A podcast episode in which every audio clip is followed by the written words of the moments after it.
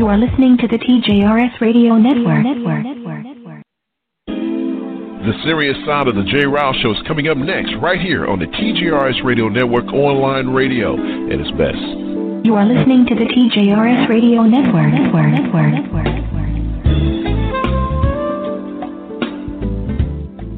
No more, it's none of my business. No more, I'm sure they'll work it out. No more, boys will be boys. No more, I'll say something next time. No more, why didn't she tell anyone? No more, she was flirting with him. No more, she's too smart to let that happen. No more, not my problem. No more, he didn't mean it. No more, why doesn't she just leave? No more, he said he was sorry. No more, she was drunk. No more, she was asking for it. No more, she seems just fine to me. No more, she should have been more careful. No more, we don't talk about that. No more bystanding. No more ignorance. No more excuses. No more. No more. No more. WWE Superstar Big Show here to tell you if you've been drinking, get a ride, take a cab, find another safe way to get home. Cops all across the country are cracking down on drunk driving. They will see you before you see them. Drive sober or get pulled over. Online radio at its best. Online radio at its best. Hey, hey, hey, guten Tag. Is your resident map of the South? Let's do this. I'm telling you, I am first very honored that you would join us tonight. He has a very limited time spot, so we want to bring in Mr. Alan Farrell right away. Hey, how are you, Kathleen? You know what? I'm gonna make you do what it do, baby. Man, what's crack a lacking, baby? What's crack a lacking? It's time for the serious side of the J. Rouse Show. Don't try to call me out, princess. You can take your love and true purpose and stick it. She's a bitch. You are listening to the TJRS Radio Network. Network.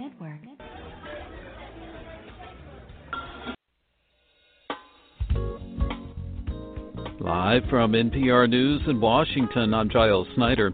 National Security Advisor John Bolton says the Trump administration is putting conditions on the U.S. military withdrawal from Syria.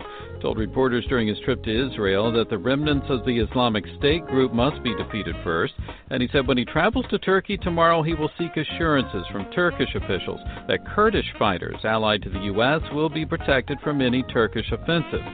Bolton is in the Middle East to reassure allies in the region following President Trump's decision last month to withdraw from Syria. President Trump, meanwhile, is preparing to head to Camp David today. He's scheduled to leave in about an hour to huddle with senior staff at the presidential retreat, with no deal yet to end the partial government shutdown. Talks hosted by Vice President Pence expected to resume today after two hours of negotiations yesterday. NPR's Ron Elving says this shutdown is unique. There's some of the usual posturing, to be sure, but it's also unlike previous shutdowns in that both sides seem to be content with the politics of stalemate. Usually, at least one side seems highly eager to get on with the courtship, but here we have both playing hard to get. So the longest shutdown was three weeks back in the mid 1990s during the Clinton administration, the speakership of Newt Gingrich. House Speaker Nancy Pelosi says House Democrats will start passing individual appropriations bills to reopen all government agencies this week, starting with the Department of the Treasury and the IRS, so people can get their tax refunds on schedule. Police in Texas have made an arrest in last weekend's shooting death of seven year old Jazmine Barnes. NPR's Amy Held reports police say her killing has been, uh, it may have been a case of mistaken identity. A 20 year old man was arrested in Harris County, Texas, and has been charged with capital murder. Police say a tip led them to him, and he subsequently admitted to taking part in the shooting. The investigation is ongoing, and police say other suspects could be charged. Jazmine was riding in a car with her mother and three sisters early last Sunday in the Houston area when another vehicle pulled up and somebody opened fire. The rest of the family survived. Investigators say they do not believe the family was the intended target of the attack.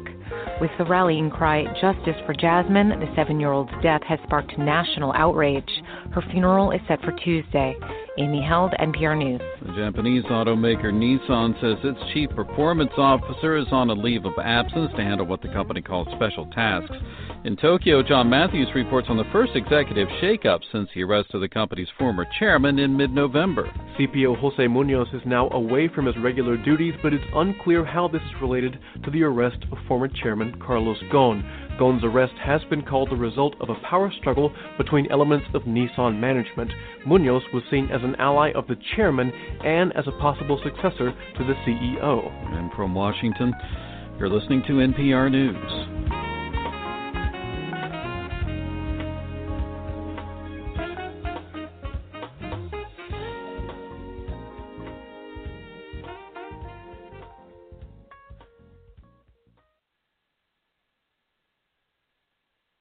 Coming up next on the serious side. Uh, the president is willing to let this shutdown go on for however long. Um, David, what's your reaction? There was a, a near deal a year ago where the Trump would get 25 billion in border security, and then in exchange, Democrats and others would get immigration reform, notably a path to citizenship for the Dreamers. That seemed to me like a normal, good deal and I still think that's out there. Now the price is down to five billion rather than twenty-five billion, but I still think that's the deal that I think both sides could live with, uh, and it would be a good deal. Uh, Trump won the election. He's going to get his wall. It's a dumb idea, but he won the election on it. And if we can get something out of it, I think that's something that could make both sides happy. The problem is getting the optics right. Boy, is Nancy Pelosi in a very good mood these days. I mean, she was. She, we didn't talk about this, but she's clearly in a good mood because she really faced down a series of opponents who thought they could knock her out as Speaker. Um, and while she theoretically only won by a couple of votes, that was actually a landslide because any member who had to vote against her for political purposes was allowed uh, to vote against her. The NFL playoffs start tomorrow, and this week is traditionally when head coaches on bad teams get fired. And true to form, six head coaches lost their jobs this week. What is different this year is that four of those coaches were people of color. The Rooney Rule was adopted in 2003 to add racial diversity to head coaches in the league, and for a minute there, the rule looked to be working. Uh, last topic is going to be about freshman lawmakers. Um, one familiar face this week, Mitt Romney, kicks off his term with an op ed and a media tour attacking the president. David, what's going on here? Well, one senator is saying in public what a lot of senators say in private that character matters. He didn't really disagree with Trump on a lot of policy issues, but he did on the subject of character, and that means there's an internal Republican opposition. A 20 year old man was arrested in Harris County, Texas, and has been charged with capital murder. Police say a tip led them to him, and he subsequently admitted to taking part in the shooting. The investigation is ongoing, and police say other suspects could be charged. Jazmine was riding in a car with her mother and three sisters early last Sunday in the Houston area when another vehicle pulled up and somebody opened fire. The rest of the family survived. Welcome to the serious side of the J. Ryle Show with Kathleen Williams, Mr. Jerome Esprit, and Mr. Elias. Now here is your host, J. Ryle.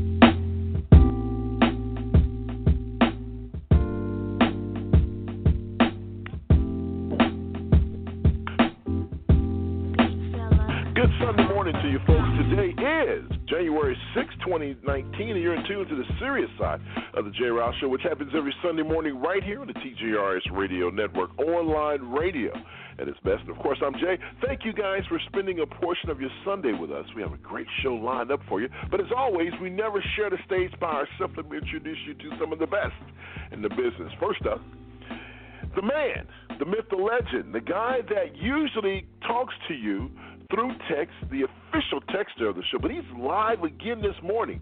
Who knows? Maybe 2019 is a new trend for all you people who are wishing and want to hear from this guy. He is in the house. My little brother, the one and only Mr. Johnny D, is in the house. What's going on, Mr. Johnny D? What's up, man? How are you, sir, this morning?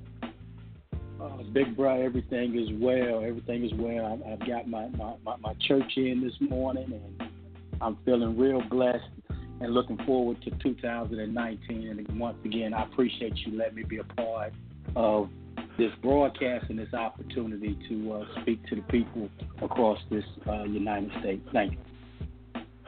That's right. You know what? Listen, you don't have to thank me. Thank you for being a part of it. Thank you for just being that that that left rib, my brother. We love you to death, man. And we're speaking to everyone across the world, New Zealand, Great Britain, people all over the world tuning into the Serious Side, and once again spreading that knowledge. So thank you so much, sir, for being in the house this morning. The man who gets the first and last word here on the serious side, the one and only Mr. L to the E to the S. What's going on, my uh, fiery brother? Good morning. Oh, good morning. Good morning, sir. Good morning, John D. How you guys doing this morning? Happy New Year to everyone. Good morning, Les. Well, uh, everything is well. Doing good, Mr. Elias, and you're right. This is the first show 2019. Welcome in another year of the serious side. Can you believe it? We have been on the air since, oh my God, since 2010. A long time, just bringing you the knowledge. We'll give you a little bit of history lesson a little later on in the show. Of course, let me break it down for you. Vanessa Maybelli, which is starting to become a regular on this show, contributed to the serious side. You know, she's still doing her thing, Miss Vacation, semi retired, you know, so hey, we'll see her if she can pop in And of course, Kathleen Williams, it's Sunday, you know, one of her many hats that she wears. Today is a work day for her. So hopefully she'll be in. And of course, the smartest man in the world, Mr. Johnny, I'm sorry, the smartest, well, he's the smartest man in the world as well. But the other smartest man in the world, uh, my main man, Jerome Spree from SpreeRadio.net, and the man who brings us on a day to day basis, uh, on a weekly basis, I should say, on a need to know basis. He is he will usually join us after his commitment with Clear Channel Radio. And of course, our uh, director of social media outreach, Jackie, joins us second set to give you all the information as far as how you can stay in contact with the show when the show is not live. The number is 347 850 1272. 347 850 1272. World famous chat room is open. Slide your way over there. Still haven't made those social media contacts, but I'm building them back one at a time. Bear with us. We'll get in contact with you, I promise you. But as long as you can hear our voice, that's the most important thing. A lot to get into this new year. Just a lot to get into. First of all, I want to say what's up to all the crew from the J. Ryle Show. We had a great, great New Year's Eve celebration. I want you guys to go back and listen to it. Some very inf- informative information you should go back and listen to. We heard from our colleague Momo B's brother, talked about his book, uh, talked about what the crew's been doing. So I suggest get on out there and check it out. All right. Once again, three four seven eight five zero one two seven two. Let me set the agenda for you this morning. It's a new year. It's a new Congress. Nancy Pelosi is in charge, and the government shutdown continues. What can we do to fix this situation? Diversity in the NFL. Four black head coaches were fired on Black Monday. Hmm. There's a Rooney Rule, right? We'll talk about that second set. And of course, uh, the best news of all, the killer, uh, the person who shot and killed young Jazmine Barnes is behind bars. We're going to take a more in-depth look at guns in society and what can we do to fix these issues. Once again, 347-850-1272 as we get into it. All right, so now, brand new government, brand new uh, year, brand new government. Nancy Pelosi now has the gavel. And let me start with you, Mr. Elias. She has the gavel. The Democrats have moved to reopen the government. Mitch McConnell uh, saying, hey, I'm not going to bring this bill to the floor because why the president's not going to sign. Man, do you see an end in sight with this nonsense? Uh, you know, so man, it, it's going to be a lot of infighting this year. I don't, I don't see either side moving, and um, I, I, you know what, man, I, I think it's a damn shame because these people are working their butts off to to and and, and they're, they're you know not a TSA. these these people, from what I'm reading, are, are looking for other jobs because they're not getting paid. Who wants to go to work and not get paid? Isn't that the, the isn't that the uh, the object of work is when you go to work you get paid? Really? Over yeah. some over over over a border wall that he said Mexico was going to pay for anyway. Now it's like a little child because you can't hold your campaign promise where you said Mexico was going to pay for it, and I, you know over and over again you say Mexico's going to pay for it. Then make Mexico pay for it. Why are you holding these people hostage or, and getting their paychecks? And these people are going to be losing their homes, can't pay their bills, can't feed their children, and you're going to sit there and, and say that they, they agree with me. Hell, I wouldn't agree with you. I don't give a damn. My child is starving. They can't eat, but I'm going to agree with you over a damn wall that you said Mexico's going to pay for. Come on, man. Wake up and smell a coffee. Stop it. Stop it. You know, Johnny D. Before the show started, uh, the president he's on his way to Camp David to try to resolve this issue. And I was just listening to this guy, uh, you know, spat out just lies. I, you know, the thing that's frustrating for me uh, when you listen to this man talk, and, and, and he just throws non-factual information out there. And the information that he's throwing out there, he is relying on the fact that the, the, the American people will not do the proper research to call him out on these lies. He just says stuff that he knows is not true. We've never had a president who just lies like this. I mean, for I mean, listen, people, politicians lie every day, you know, you know, and I think in some cases you know, people bring up Barack Obama and this whole thing about, you know, he, you're not going to have to change your doctor. You know, and I don't look at that as a lie. I don't look I don't look at that as deception. I look at that as maybe a misunderstanding. Maybe the intent was for that to happen, but you know, when things played out, it didn't exactly go down that way. I don't think he did this with ill intent. This guy lies just to lie. He talks about all the things that he's doing great, and he really hasn't done nothing. What do you say about this crap, man? I mean, what is up with this with the American people when it comes to this president? Well, let me just start off with uh, President Obama. Um, you're exactly right. With the Affordable Care Act, you know, the initial um, conversations and dialogues indicated that one would not have to change their positions. A lot of it was contingent on several states backing out. And then, of course, you didn't have a, a, a lot of young people who invested into the um, the Affordable Care Act, which consequently caused the rates to be a little bit higher. So from that standpoint, yeah. you're exactly right. It was not deliberate misinformation. There was a plan in place, and because you still had the Republicans uh, so arduous at work trying to disassemble and, and, and, and devour the Affordable Care Act, it just didn't materialize the way that it was intended to do so. But now, however, this this gentleman here, uh, the Trump regime, uh, again, we, we are in uncharted waters as far as the lack of integrity that this office uh, has bestowed upon the the public over these last two years, and will continue as long as he's in office. And I think, hence, uh, Mitch Romney. So I, I won't get there because I think we'll, we'll we'll speak about that later on what his really? motivation is. But but but clearly clearly this this is an unethical regime because we we can sit back and we can just say okay it's Donald Trump. But the truth of the matter is there's there's enablers that's currently surrounding him. Um, I have never seen a, a group of hideous-looking persons uh, when he came into the press briefing. Um, you know, these guys here I, have you know I've never seen so many Caucasian men who who look so anti-American with, with their with their, with their distinct look, uh, almost look skinheadish.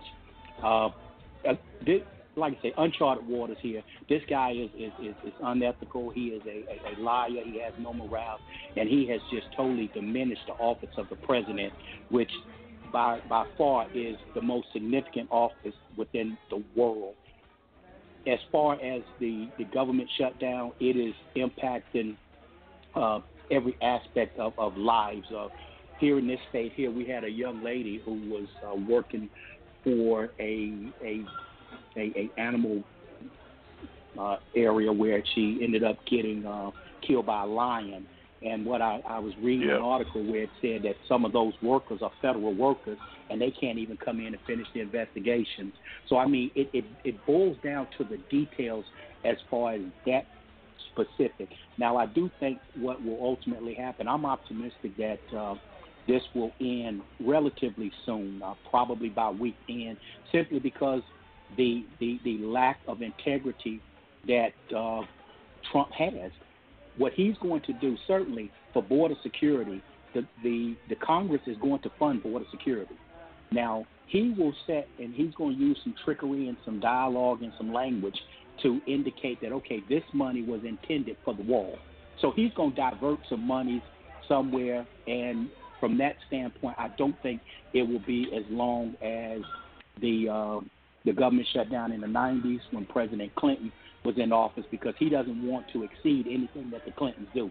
You know, even if it goes up to uh, the, the 12th day, I think he will he'll, he'll he'll shut it down before that. But I am optimistic that in, in reading some articles and looking at some some coverage over the weekend, that the way that he's going to be able to satisfy his base is the money that was already intended for border security. And, and you know, Jay, you know, you, you know from not only staying in Texas, being a former military person, that's those are monies that's allocated every single year.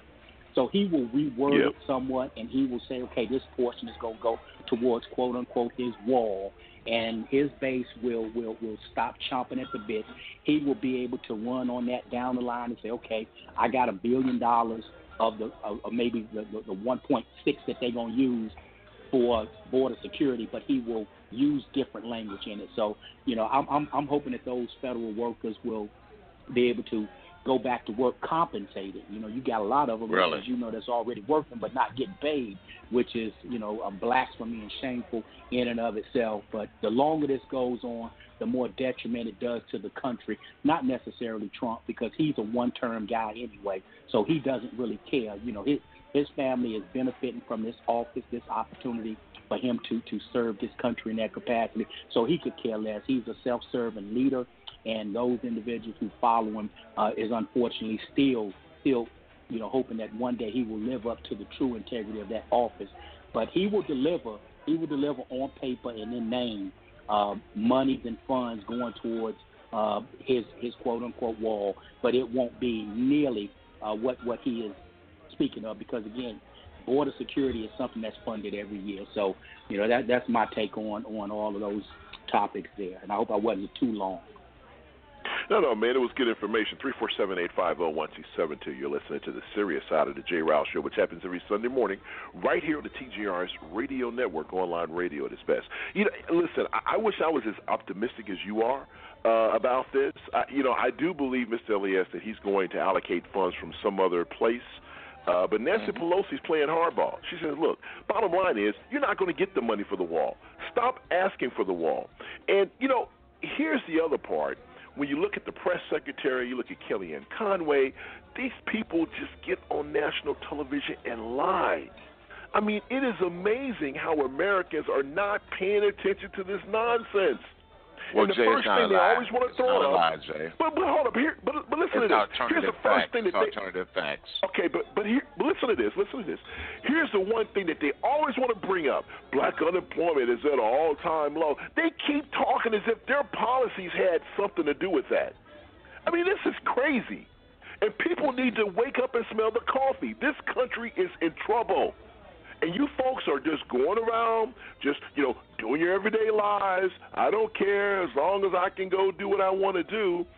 Like you said, Johnny D, this nation is eh, it's in peril. I, mean, I don't think people understand, Mr. Elias, the long-term damage that this guy is doing to not only the presidency but to the country as a whole. He's an idiot, and we need to get him out of office.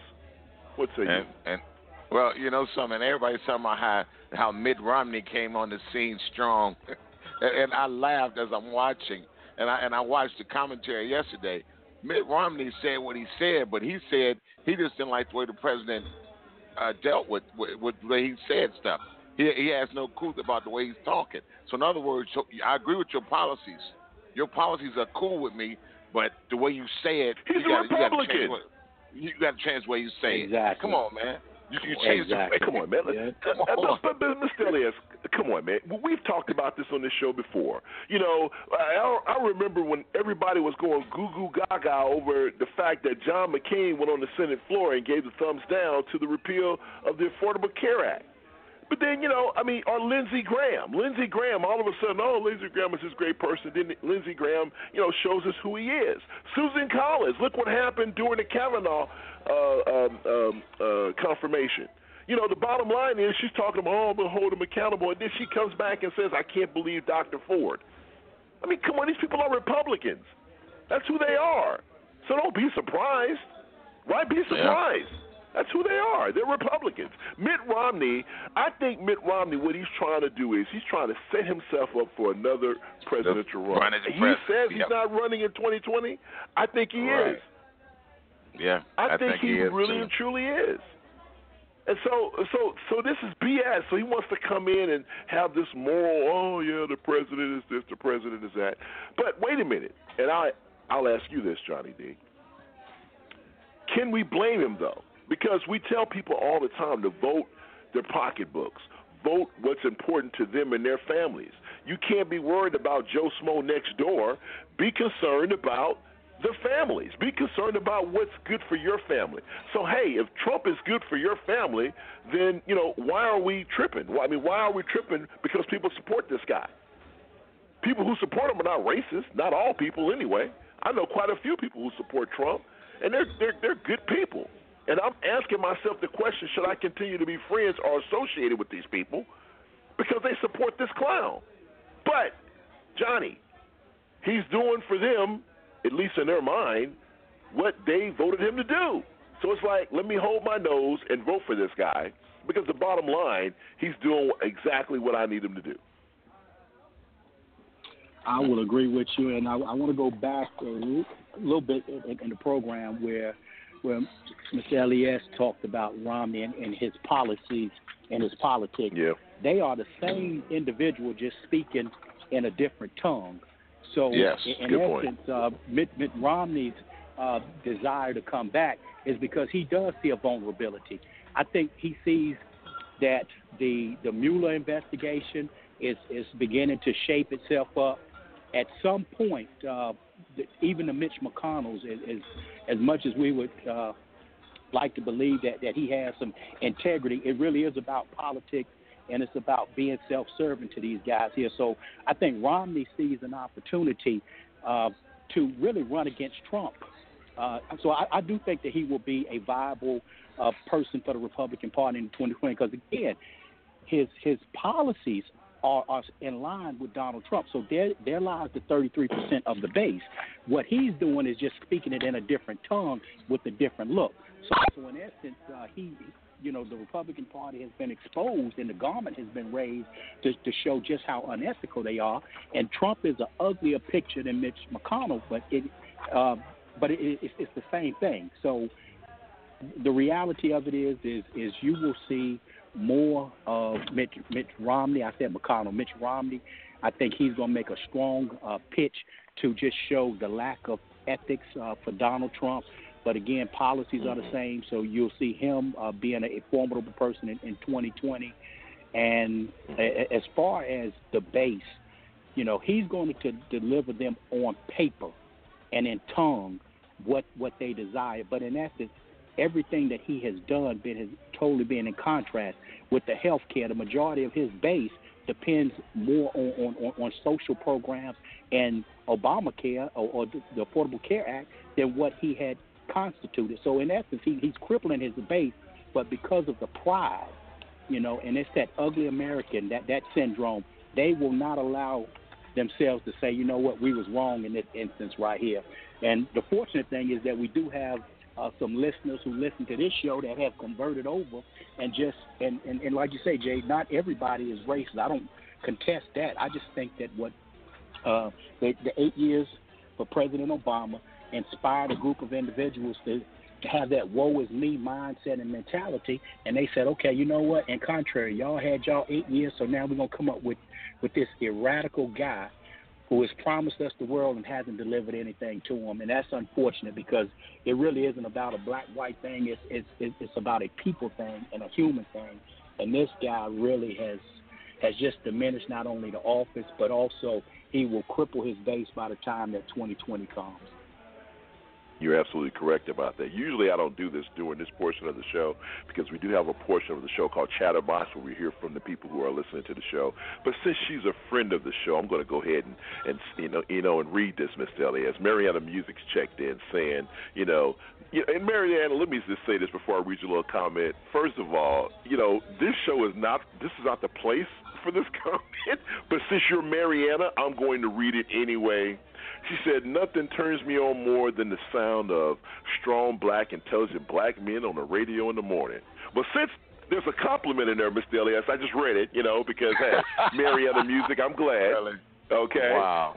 the sound of intelligent black men in the morning. Okay, hey, ha ha ha. You know what? Which is a beautiful segue. We only have a few more minutes in this segment, but I'm pretty sure this will make your day, Marietta Music. The smartest man in the world, Mr. Jerome Esprit, is in the house. Good morning, Jerome. How are you, sir? Hey, good morning. I'm good. How are you? Good morning, Jerome. Hey, man, just hating on your Hey, girlfriend morning, like I always do. You know, right. that's what I'm doing. Just hating on your girlfriend like I always do. Uh, Jerome. Don't hate, Jay. uh, I won't hate it. I'll congratulate. Okay, so listen, man. Let, let's get a little bit of commentary from you before we get out of here. Uh, you know, we were talking about the government shutdown. I think you may have heard most of the conversation. Uh, once again, it's it's about where this country's going, the direction in which um, it's heading. Uh, when we look at the new Congress, uh, what do you expect, Jerome? Here, real quick. Now that Nancy Pelosi has the gavel, uh, some of the things that you that you see the new Congress doing within the next 30 days. Well, how about I frame it this way? What I expect is everyone to be harder on Nancy Pelosi than they were on Ryan. Right? I, that's Hmm. what I Of course. So people are going to say, "Oh, they're holding this up, or they're not compromising." They didn't do jack squat while while Ryan was there. Nothing.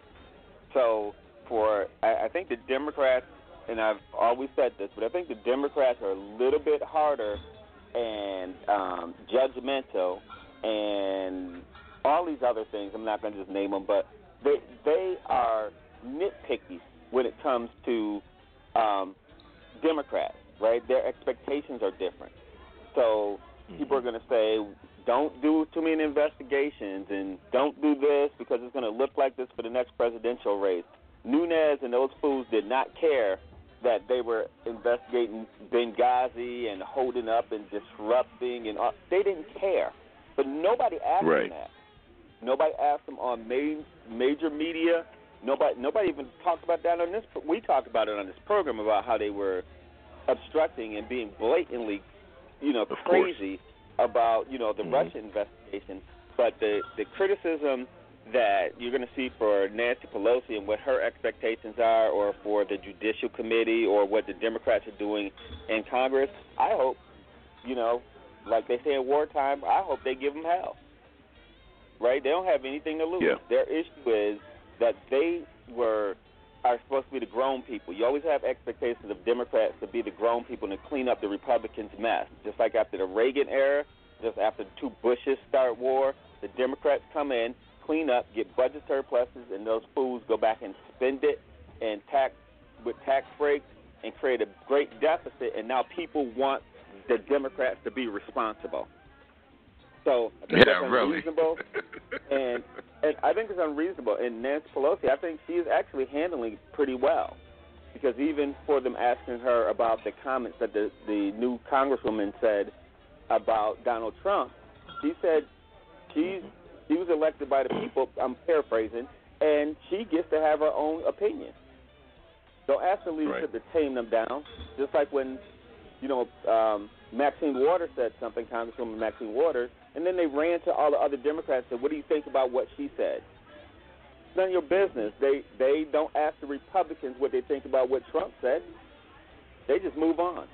So Democrats need to grow up and and and handle their business. So my expectations for the Democrats is to do what they said that they were going to do and stop talking about it and just do it.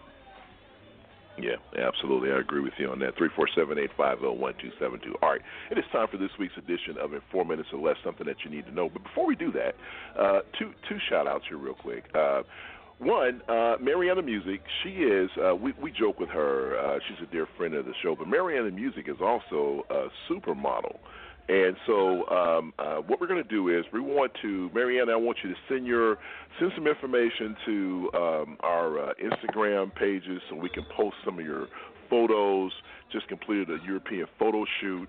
A very attractive young lady. She's smart. She's intelligent. She's been with this show for a very, very long time. So, also, I'm going to try to get some of her photos up on our Facebook page as well. I want people to really, you know, she's a supporter. I mean, she's really trying to get her thing out there. And plus, Miss Elliott, she is just damn good looking. Uh, so we want to get that out there. Wow, well, yeah, she is. I mean, listen, I hate to I hate to admit this, right? I do, but I she don't. is. She's Uh, a gorgeous uh, woman. She's a, She's a beautiful person inside and out. So let's call her. Uh, stop. Okay, stop. Pull up, Mr. Elias. Jesus Christ, pull up. All right. So anyway, so yeah, so we're gonna get that out there. Uh, second of all, you know, I I, uh, I was on Instagram the other day, Mr. Elias, and I didn't realize that people. I mean, I know people were following us on Instagram. I don't even talk about Instagram, so I guess you found out how to get to Instagram. So go out there and you know and do your thing and and, uh, and support the show. And and definitely last but not least, I want to say good morning to Hey Monique. Mwah! Oh damn, I put Mr. Elliott said I fall down too hard.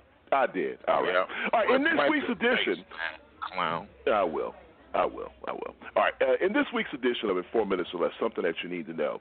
In the history of this segment, we've never done this, and so what's happening happening is we're going to actually hear during this segment a topic that we will discuss next. So it's almost a segue into the second set. So sit back, relax, and it's time for this week's edition. In four, four minutes or less, something that you need to know. And continue to listen to the serious side. We'll be right back after this on a beautiful Sunday. Happy New Year. We'll be right back after this. Don't go anywhere. The NFL playoffs start tomorrow, and this week is traditionally when head coaches on bad teams get fired. And true to form, six head coaches lost their jobs this week. What is different this year is that four of those coaches were people of color. The Rooney Rule was adopted in 2003 to add racial diversity to head coaches in the league, and for a minute there, the rule looked to be working. At the start of the season, the league had its highest ever number of non white coaches. Jason Reid wrote about this for ESPN's The Undefeated, and I asked him earlier if some of these recently fired coaches will get rehired by other teams anytime soon. Well, it's possible. Coaches often get what's called recycled, for lack of a better way to put it. That owners will look at coaches who have been in previous jobs elsewhere throughout the league, and they'll make their own determination on whether or not they think those people should get another opportunity. So coaches often do get other jobs once they lose a job. Now, for African American coaches, the feeling is is that they are not really looked at the same way all the time as all of their colleagues. What makes people say that? Is that based on the length of season they get? What happened? Well, the Rooney Rule has been in place since 2003 for coaches. It was expanded to 2009 to include general manager and front office equivalent positions. So the feeling among black assistant coaches in the league is that okay, this has been around for this long, yet you look at the overall landscape when you have 32 jobs and coaches of color have never filled more than 8 of those, there is a feeling among that group that more still needs to be done. So let's help people understand, though, what the Rooney Rule was supposed to accomplish. Because I'm under the impression that all it says is that you have to bring in potential candidates, not that you have to hire them. Right, that's correct. But there's a, a misconception within the public that uh, the Rooney Rule is about affirmative action or a quota system. No, all it says is that team owners should have an open mind going into the hiring process. And during the hiring process, interview a candidate of color. Not that they have to pick that person, just be open minded and talk to that person. And so, what the league is hoping that happens is that if the interview process is open up to more people, that the best candidate will emerge, and at times, the best candidate will be a coach of color. What's the NFL saying, though, about this most recent development? Um, essentially, it looks like the Rooney Rule isn't working, right? If you just go by the numbers.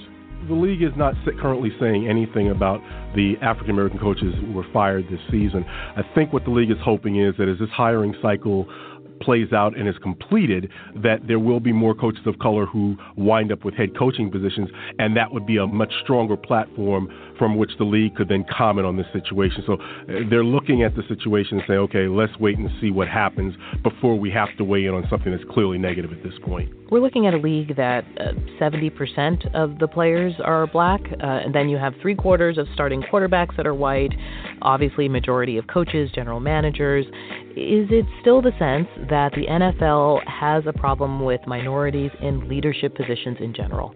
Roger Goodell, the commissioner of the NFL, addressed this last year. He acknowledged that with regard to NFL head coaches, that the league needs to have more coaches of color in the pipeline on offense because owners now overwhelmingly in terms of the hiring process are selecting from that pool of candidates. because of scoring, the fact that scoring touchdowns and doing those sorts of things to generate points, that's exciting to fans and it drives TV ratings. So owners are picking from that side of the ball. Yet Eric Bieniemy of the Kansas City Chiefs, entering the year, he was the only offensive coordinator of color in the league. So as you look at the situation, yes, the league acknowledges that more needs to be done, but it's how does that happen?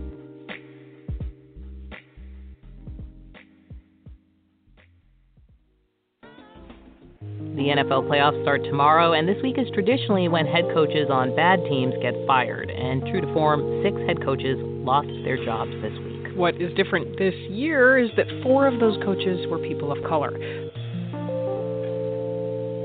Welcome back in, 347-850-1272. You're listening to the serious side of the J. Rouse Show, which happens every Sunday morning right here on the TJRS Radio Network, online radio at its best. You know, Mr. Elias, I also, before we get into the topic, I, I gave a shout out to Monique, but, you know, there's another Monique, too, that we need yeah, to Yeah, yeah, yeah. Were you talking about Momo B?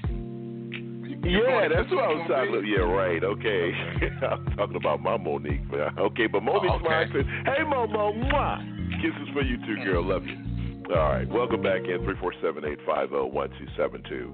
Uh, as I mentioned before the break, uh, something unusual, something that usually doesn't happen. Uh, in this week's edition of In Four Minutes or Less, something that you need to know was actually a topic that we're going to talk about. Uh, listen, it was a troubling year of diversity for the NFL, which ended on an awful note for the league on Monday. Four African American coaches, Marvin Lewis of the Cincinnati Bengals, Todd Bowles of the New York Jets, Vance Joseph of the Denver Broncos and Stephen Wilks of Steve Wilks of the Arizona Cardinals were among eight head coaches ousted in the annual purge that usually occurs the day after the regular season ends.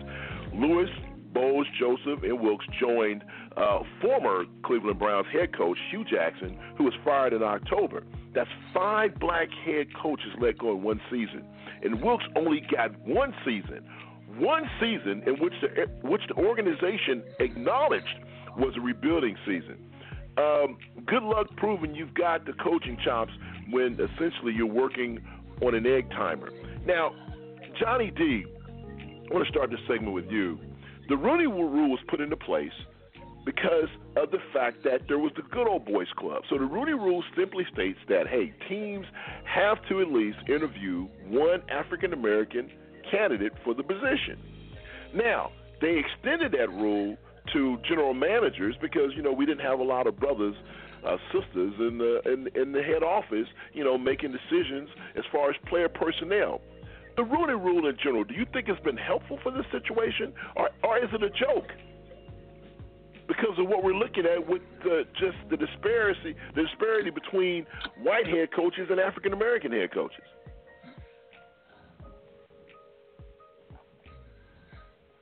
Is Johnny there? Turn Johnny's mic on. Yeah, he's here. Yeah. Okay, Jerry, there he is. I, I, Mr. I taking. Uh, there he is. I, okay, there yeah. he is. Okay, yeah, I, I was in the midst of a transition and a transaction, but uh, again, I, I applaud the Rooneys. Uh, I am a, a lifelong, 45 year Pittsburgh Steelers fan, so when that came about, it was good to to know that uh, you got an organization who is synonymous with at least trying to be to be fair with, within, within the coaching realm. Uh, it has not really materialized to the point to where it, it should be. Um, I think of all the coaches that that uh, met their their their end, probably Steve Wilks is the one that bothers me the most. Uh, I don't know if anybody can really take a stand and argue for uh, Marvin Lewis. He's had plenty of plenty of years to do something, but but overall, it really is just about big picture thinking. And uh, you know, you and I kind of communicated about this when it happened. You know, right now you've got two uh, African American coaches um, out of 32 NFL teams, and the only ones really during this this this swing here that's getting any looks. Uh, they're trying to uh, bring in or recycle Jim Caldwell. Uh, he's getting some some interviews, and then Eric Bieniemy out of Kansas City. Um, but beyond that, right there, I think what you'll find is a lot of these guys will go back into the coordinator ranks or uh, assistants ranks as far as uh, you know whether it be tailback coaches, uh, you know, position coaches, uh, and, and and let's not forget now uh, what the Raiders did to to Reggie McKenzie. you know, letting him go. Yeah. After I'm pretty sure Jon Gruden had a lot to do with with all of those trades and trading Khalil Mack. And then you look at Ozzie Newsome. Okay. Yeah. He's leaving. Okay. You, yeah, yeah. Then you look at Ozzie Newsome leaving, and I'm I'm gonna be honest. I don't think that there is going to be an African American general manager. So, you know, uh, what I what I would certainly look at is that uh, of of all of the coaching vacancies, you know, you still see some of these these. Everybody's looking for the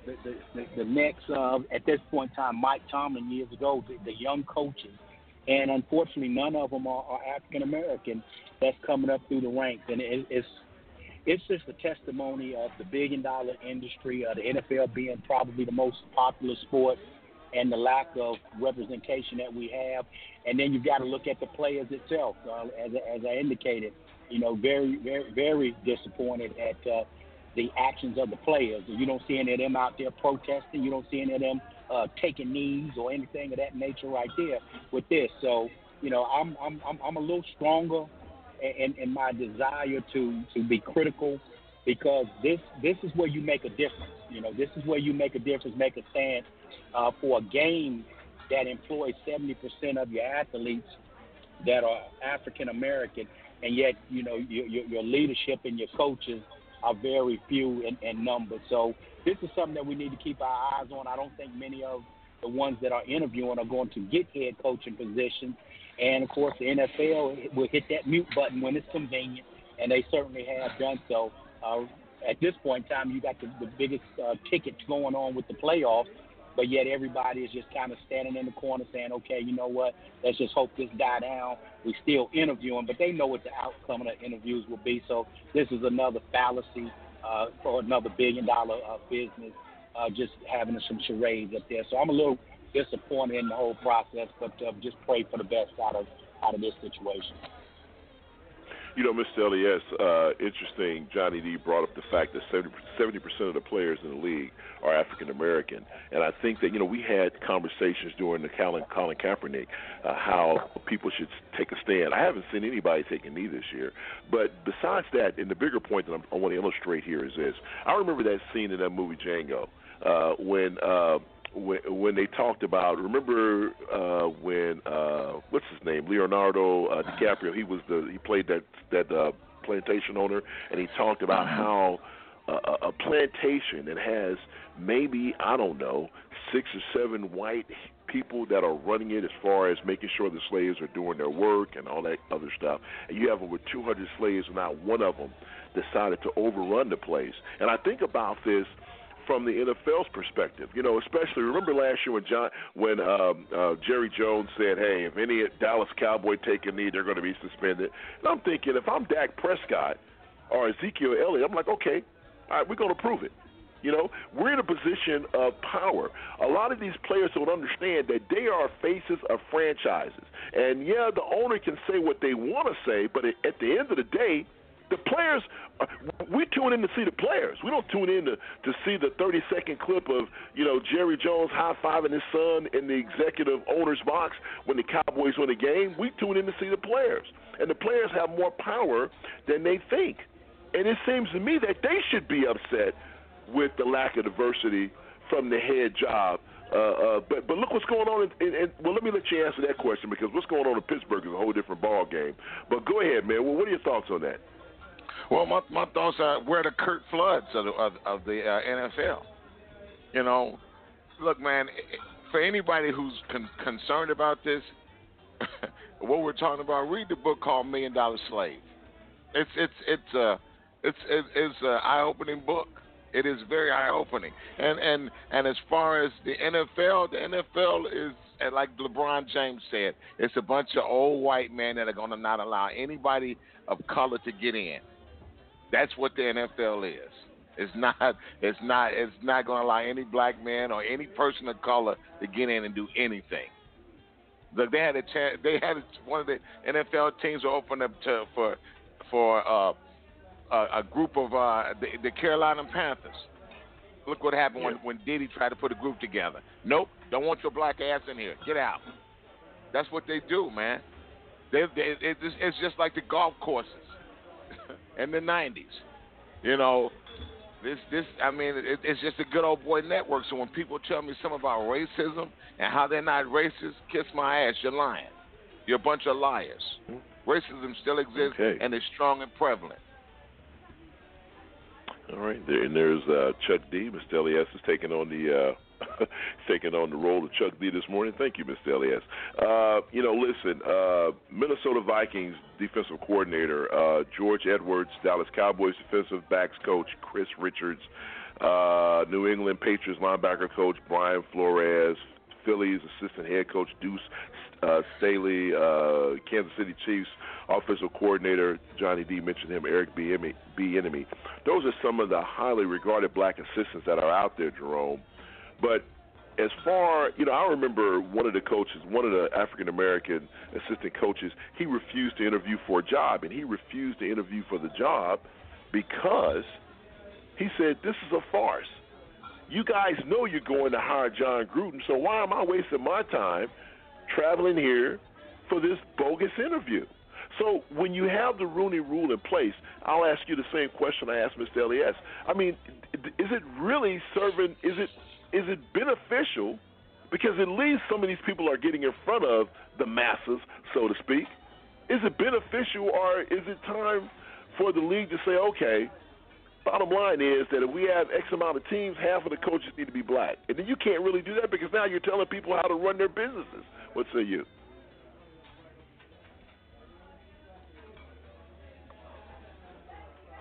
That's Jerome there.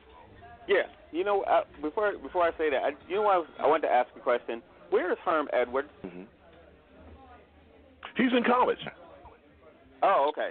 Because you know, he's he- with A- Yeah, he's- Arizona State. Arizona State. Okay. Yeah. Because I remember when he first came out of the NFL, he was doing commentary, and I kept thinking, Yep, on ESPN. why won't anybody Yep. hire Herm Edwards back? And I don't know. just having this conversation, you know, they white coaches get fired all the time to get hired by another team. Black coaches don't. So Right. you know, they already have a problem with having black coaches in the NFL, and now you know you get rid of four in one shot. I'm curious to see who's going to get picked up. But I was I'll just- give you one. I'll give you one better than that, Jerome. Lovie Lovie Smith in the Chicago Bears Yes. had a winning season. Had a win, winning Yeah. season. He was ten and six and was fired. And Yep. at that same time, Andy Reid from the Philadelphia Eagles had a losing season and got fired. Right? Yep. Kansas City mm-hmm. Got picked up, hired by the Kansas City Chiefs. Yeah. picked him right up. Now Yep. this man got fired for having winning a winning season and didn't make it to the playoffs. Look, I think LeBron said it said it best. You know, it is a, a slave master mentality, and so what happens is they think if they have somebody who looks like them, they would probably rather have them there um, than actually considering the population of players that you're dealing to may relate to your coach better if they look more like them. But they said the the basketball owners own understand this a little bit more than the football. But hey, hey, I don't know what to really say about this about this subject. I, every time I think about it, I forgot about uh, Lovie, but I remember Herm Edwards, and I kept thinking Herm Edwards needs to be back. And I don't know how you correct this because there's no hard rule that says that you have to hire anybody black. And knowing that they hold grudges, that's why Kaepernick's still out, and you have all these sorry quarterbacks out there, or the people who are not as good. Pros are actually. I, I I used to criticize people who say that when somebody makes the pros, they're actually really good, but they're not. No, Yeah. there's a lot more quarterbacks, or Kaepernick is better than a lot of quarterbacks who are already on the roster. Is all I want to say. Donovan McNabb did the same Yeah. thing. He was out. Yeah. It was yeah. like they yeah, that's true. they could That's, easily picked him up. that's true. He was You know, uh, Laura Ingraham. Go ahead, go ahead, Jerome. Finish your thought. No, I was just saying he was ruined when he went to Washington. But it wasn't didn't mean he was a good quarterback. Their system sucked and the coach didn't like him. Then he went to So- Minnesota, right? And then he retired after that. Yeah. Yeah. Uh, you know, Laura Ingraham told LeBron James to shut up and just dribble the ball. And Johnny D, when you look at this, because people say, well, you know, you guys are talking sports.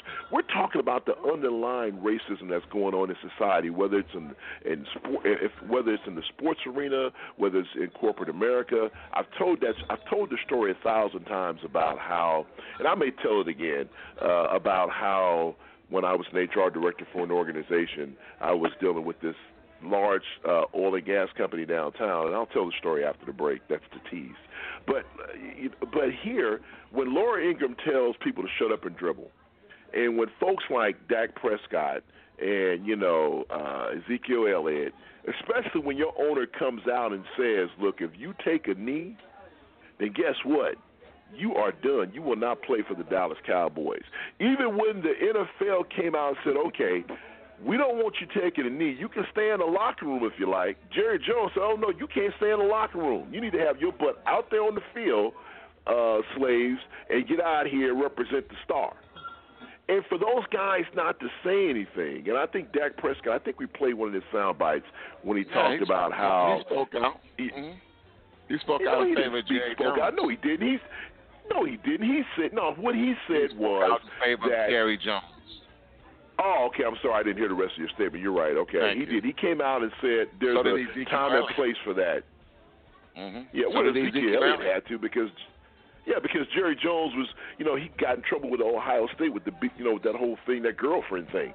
So I guess he felt obligated because Jerry Jones was taking on the NFL for his suspension. But think about this, hmm. Ezekiel, if you're listening, which I know you're not. Jerry Jones didn't care about you. You, you are you are a resource for his run that ball. organization. Really, you couldn't run that That's ball, it. brother. You wouldn't do nothing. he wouldn't take on the NFL if you couldn't if you weren't a thousand yard rusher and one of the most popular players in the league whose jersey sales are booming. You're making him money. He is he is protecting his interests. He don't give a damn about you as a person. This is what these people don't understand. Human resources is just that. They are resources for a business. Your company will get rid of you if it's financially uh, uh, if it's financially favorable for them and their bottom line. They don't care about you. I mean, these people need to understand that. So you know, so Johnny D, when when when uh, Laura Ingraham says shut up and just dribble LeBron James, which LeBron is not doing, and I love him for that. But when she says things like that, why can't these young players understand that they are in the position of power? They can make a difference. They don't have to sit here and listen to the owner saying, "Hey, you know, you can't do this." If those players decided to all take a knee, what's Jerry Jones going to do? Fire the whole organization? He can't do that, right? He can't. So why he, can't they understand- and I'll be honest. Yeah. Go ahead. Okay, no, good, no good. No, no, I was Uh, saying, well, you know, why can't I- they I'm understand that they have power like that? That's what I was wanting to say. That was my finishing thing. Why don't Yeah, they you understand know, they have the power? I, I tell you what, I think that they do, and, and I'm gonna go uh, and speak on LeBron? James. LeBron James is one of yeah. well, Le, LeBron James is one of the most so he is one of the most socially socially conscious athletes and entertainers in the business. He really is. What what this young man has done, you know, whether you like his team, whether you like him or not, you know, you look at the stance that he has taken, and this guy is is one that you know I wish other young athletes would mirror themselves after. But you know, you you take the concept of shut up and dribble, and he has really turned that into an empire. I don't know if you've had an opportunity to see the series that uh, they were showing Yes. on On HBO. Showtime, whichever one.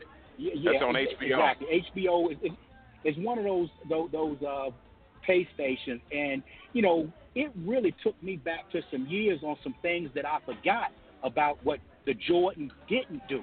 You, you understand what I'm saying? So, you know, this guy Yeah. here, man, like the, his social consciousness is is at a whole different level. And and I'm I'm I'm a I'm a reference a, a movie. Uh, there's a movie that was out uh, called Cadillac Records, and and I remember Mm-hmm. i- in there it was it was a gentleman um, I forgot what his name is, the young guy out of New York, but uh, he was depicted to be the character of Chuck Berry, and and the the radio Mos guy. Says he, you, you, you, exactly Mos Def, and and he points at the um, the gentleman who was playing uh, chess, and he says, "I'm gonna make you rich," and then he points at Mos Def and says, "I'll make you famous." And then I remember Most out and said, "Well, then we need to switch chairs," you know. So these athletes of today want to be famous. They want to be popular. They want to be on Instagram. They, you know, and they want to live their culture. But that socially conscious thing has all but been stripped out of the education system. I mean, you know, you you got people who will take a stance on certain things, but when it comes to being socially conscious, you know, this this generation of, of, of young minds that we are developing, black and white, they they are more about themselves than they are about the good of, of, of a group. So yeah, as powerful as they may be, collectively, as long as it is that Willie Lynch mentality and you keep them divided and, and fighting amongst each other, then they will never have the collective effort to make a difference. And that's what I see. Uh, it, it, it, it, it is a time in which we're going to have to really get out there and mentor some of the, some of these younger guys, and and, and in regards to uh, just being a lot more social conscious and thinking about the good of, of a generation, the good of a people, the good of a community versus themselves. But like I said, with LeBron James, I really do applaud him. Now he's not the only athlete out there doing some great things, but that guy is one that you can put out there on, on a mantle and say, you know what? If you can do half of what he's done, you know, Yes. from a social consciousness, then you're doing well. But I want I want to mention along with that, Go bringing ahead. up LeBron. Mm-hmm. The one thing I want to Yeah. add on to that is that you have to remember LeBron did not go to college, right? So LeBron was never really co-opted by this system at all, like zero. So we always think of when you Good go to point, college, learn how the game is played, blah blah blah. We do A, B, and C and D. But when you think about LeBron, don't think about him as him acclimating to a system because you have to remember when LeBron first first got signed by Nike and signed that co- big contract before he was drafted, they asked him to pick a, ner- a jersey number other than Jordan's, and they gave him to. They said you have till Friday, and you need to make up your mind and pick something other than Jordan's number, so that we can start printing up some Nike gear. And LeBron waited to the last minute. He had already signed a contract, and he came back and still said, "I'm picking 23." And that's before he was drafted. I didn't know that. I Oh. didn't know that. Wow. He did No, that before he was drafted with all that money, and so LeBron established his freedom. And even when the um, Cleveland Cavaliers owner kept complaining about him having his friends around him, LeBron ignored him. Right? That's why when he came back to Cleveland, all his boys were still there. He's like, "You take me as I am, or I'm out." And he's done that from time and time again. And it wasn't because he was a rookie. He didn't want to make no waves. He didn't do nothing. LeBron claimed his freedom soon, right out of high school. So much respect to that dude. I don't know if it's the nature or nurture thing, but LeBron had that in him from jump, from the beginning. You know, but but, but you know, uh, John, he brought up something here real quick, and I know we're going to go a little over on this on this particular topic, but I want to get this point in. He, he brought up a good point about how back during the Jordan era, you didn't see. You know, let me say it this way, because you know, Michael Jordan has done a lot that is not that's not on the front pages of of, of papers, right? But you Yeah, know, but I guess because well, okay, yeah, okay, all right, Jerome, Yeah, yeah, yeah, yeah. yeah.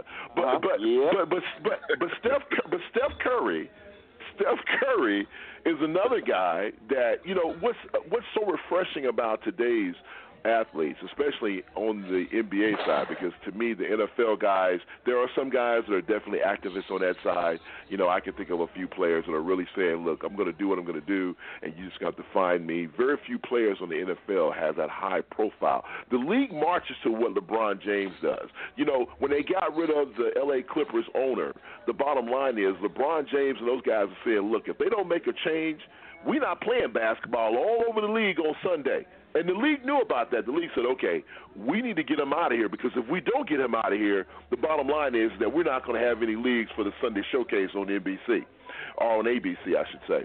So LeBron, Steph Curry wrote this passionate op-ed, op, uh, op-ed about uh, gender equality. You know, he, he talked about how you know women should be paid the same as men. So you have some of the biggest names in the league, Mr. is really stepping up, and social media gives them that platform to do these types of things. So is it really and truly fair to say, okay, players back in the Jordan era really, you know, they really didn't do a whole lot. They didn't have access to social media. I mean, so who knows what they were doing as far as foundations and things of that nature. Well, look, Jay, let's just be honest. They didn't speak out. shut up, shut up and dribble. They didn't speak out. There was social issues going on back then. They Nice didn't. try, they didn't. They had. They had. They had the media. Michael Jordan had the media in his face constantly. You can't tell Oh, me. here we go, anyway Michael he went- Jordan again. You couldn't about it. tell me any any any way he went that he couldn't speak out. He couldn't. What do you think You happened to tell me that. Hardaway? Remember? Yeah. Hardaway got What? right. So, What? So if What happened? Even on his. What about what about Craig Hodges that was on his team? Hodges, yes. Craig Craig Hodges Hodges. that was on his Right. team spoke out, got rid of Craig. Did he speak out, say anything? Nope. Nope. Sure didn't. Had a chance to. All right, I think it's time. I think it's time no, for a no. break. Okay. to, your, to your point, Jay, they didn't have social media, but why did Craig Hodges get booted out of the league? Right. Why did uh, uh, Abdul Sharif? Like, why are these guys up out of there if we didn't have social media? People knew what they were saying. They were Yes. controlling those fools like nobody's business. Yep. Mahmoud Rauf, Right, he yes, did. he got got rid of him. Got get out because he didn't want to stand for the national anthem. So he get stood up and said his Muslim prayers. Got to get rid of him. Yep. Got to get rid of him. Wow. We're trying to help and it you out, looks like the tag. Now I know it looks like the tag team of uh, Jerome Esprit and Mr. Elias is strong as ever in 2019. Hopefully, Johnny asked the D, I, question. I can, you know, maybe you and I can. I didn't ask the question. I, I was talking, and you just came in with your with your Black Power stuff like you always do. Don't even bring it here to me. You know what I'm saying? No, you, oh, here's Marietta music Well, taking. well, I'm Jay- not reading what you're saying, girl. Jay, Don't yes, hate on. it. yes, Jay, Johnny. let, let, let- Jay, let me say this right here. I will not offer any relief when when when they write. They are correct in, in Oh, their assessment oh, of Michael Lord. Jordan. Okay, Uh, you they know what? And- Yeah. and that's the cue. that is the cue. We're going to break right now. so coming up next here, uh, a story that's very personal to us in the Houston area. Seven-year-old Jazmine Barnes shot and killed. We're going to talk about that next. Uh, you're listening to the serious side. Don't go anywhere. Wow. The serious side continues after a short break.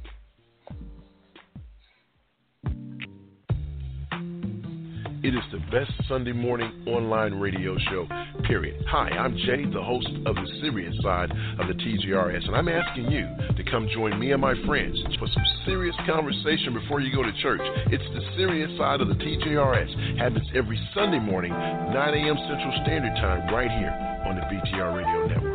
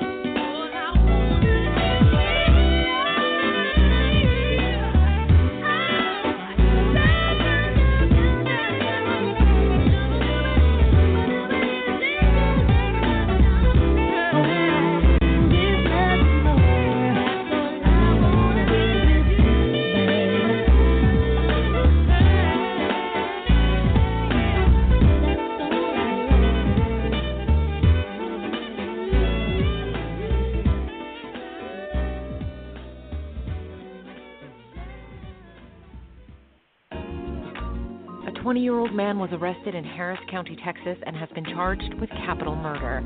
Police say a tip led them to him, and he subsequently admitted to taking part in the shooting. The investigation is ongoing, and police say other suspects could be charged. Jazmine was riding in a car with her mother and three sisters early last Sunday in the Houston area when another vehicle pulled up and somebody opened fire. The rest of the family survived. Welcome back in 347-850-1272. You're tuned to the serious side of the J. Rouse Show, which happens every Sunday morning right here on the TJRS Radio Network online radio. And it's best, of course, the first year, first show of the year 2019. Happy New Year to you and yours from all of us here on the TJRS Radio Network. It's time to say good morning to the folks in the place. Let me say good morning to my little bro Johnny D. What's up, man? How you doing, man? Everything is well. Yeah, again, just uh, thankful and grateful to be part of the show. My man, Pots and Pans, the smartest man in the world, Mr. Jerome is free, who brings you on a need-to-know basis every Sunday. What's up, Jerome? How you doing, man? Hey, I'm good, man. How you doing? Just another day in paradise, no palm trees. The man who really runs everything around here, the one and only Mr. L to the E to the S. What's up, Mr. Elias?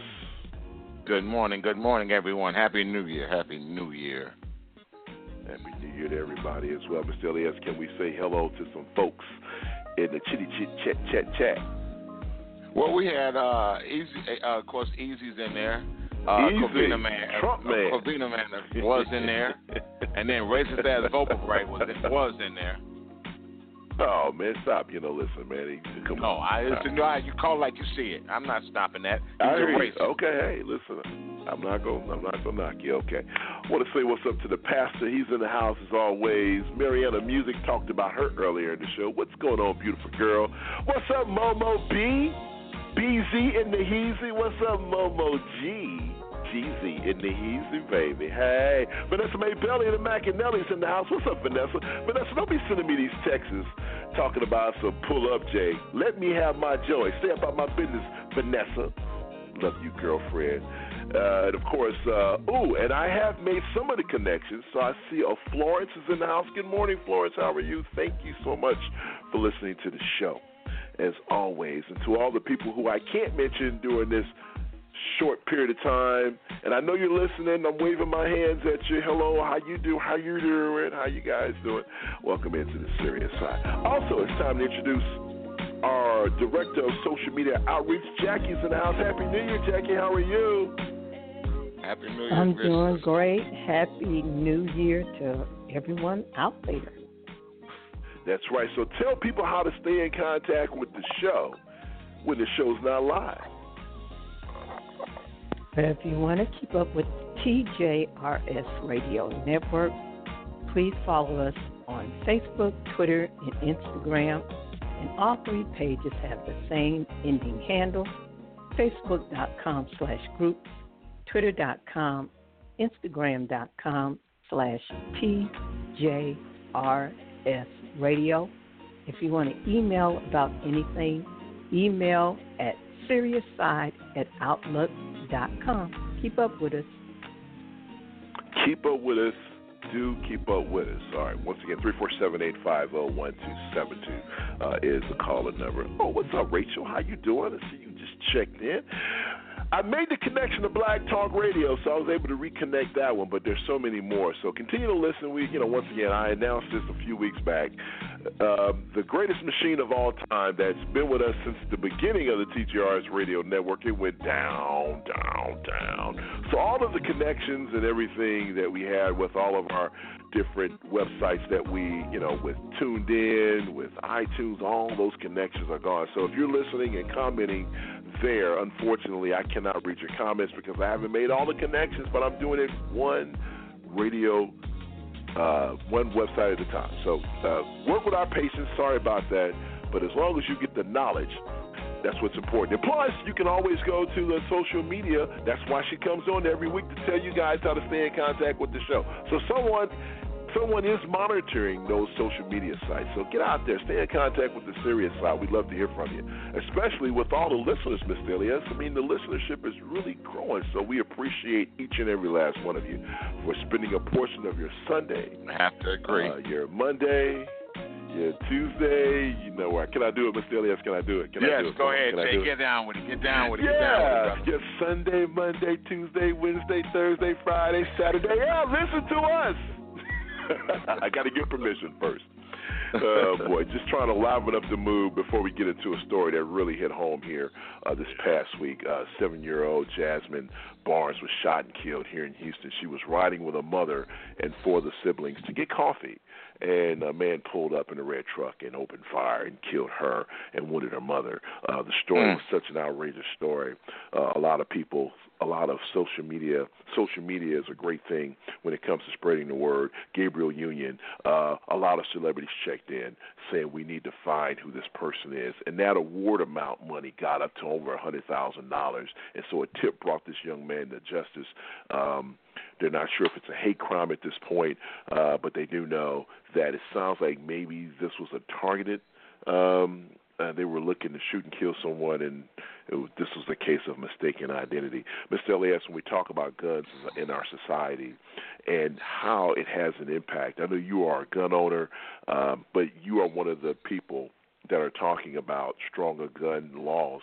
But you know, let's face reality. I mean, will that really resolve the issue? I mean, are we at a point now where, you know, for every American, I think I read something saying that there are so many guns in America that every American, every American in this country, if all the guns that are out there were owned by Americans, each American would get what three guns per person. I think I read something like that. I mean, Mhm. are we at a point where it's just no coming back from this? So no matter what you say about the NRA, no matter what you say about gun control, it really doesn't matter, right? It's not going to make a difference, is it? Well, you got to start somewhere, Jay. And I, I say start with stricter gun control laws. I do. Like I said, in, in Indiana, all I got to do is walk in to a gun show with my gun. No, you know, of course, it's got to be emptied out and pulled back to show that there's no no the gun safety zone. And I, I can sell anything I want in the gun show, anything, any and everything. I, it, it's just ridiculous. It is truly ridiculous. And and if you're buying from a private owner in a gun show, you don't have to show any ID. Trust me, I I I've, I've bought I, I bought I bought a 22 off a guy like that. It was just it's just that simple. You can you you walk right into a gun show and and you know they don't check for you, you, they don't do background checks. They don't do anything. They just yeah here you go. See you later. Bye bye. You know, I'm going to bring up something here, and, and I'm not trying to diversify. I'm not. We're not diversity. I'm not trying to create a controversy. That's the word I'm looking for here. Uh, but I, I remember Johnny D. the movie uh, School Daze. Or everybody remember the premise behind the movie School Daze, and I know people are saying right now, Jay, where are you going with this? Give me a second. I'm going to put it all together for you. You know, school daze was light skin versus dark skin, right? I mean, we've even talked about that on this show. We've talked about it on the Jay Ryle show, how, you know, those things make a big difference. And I can't help to think that this was a cute little girl, cute little beautiful girl, and the news media took this story and ran with it, and and it brought justice. Hopefully, it will bring justice to this family. You know, what's justice? I mean, yeah, you put someone behind bars for the rest of their life or you execute them. That's still not going to bring back your baby, right? It's not going to bring that little girl back. But the bigger picture where I'm going with this is, and this is more of a hit on the media, this young girl was a pretty cute little young girl, but there are so many African Americans that are missing. We talked about that on this show a while back. How many people that are out there missing, and they don't get the coverage because maybe they're not the cute little wholesome little black girl. You know, maybe they're dark with big lips or bug eyes. You don't see them. And to me, this is the problem. I remember, and this is something that we need to start doing again, Mr. Elias. We used to do this on the show where we used to do the missing. We would have a segment and we would h- highlight people who were missing. That was that was something that was near and dear to our heart. And we did that for four years, and we just stopped. We need to do that again, where we can highlight people who are missing of color. Um, and you know, I really love the fact that we did that, and I don't understand why we stopped doing this. So we're gonna have to bring that back in 2019. But Johnny, the bigger picture. Yeah, we do. Uh, peas in the pot. The, the bigger picture here is this, Johnny.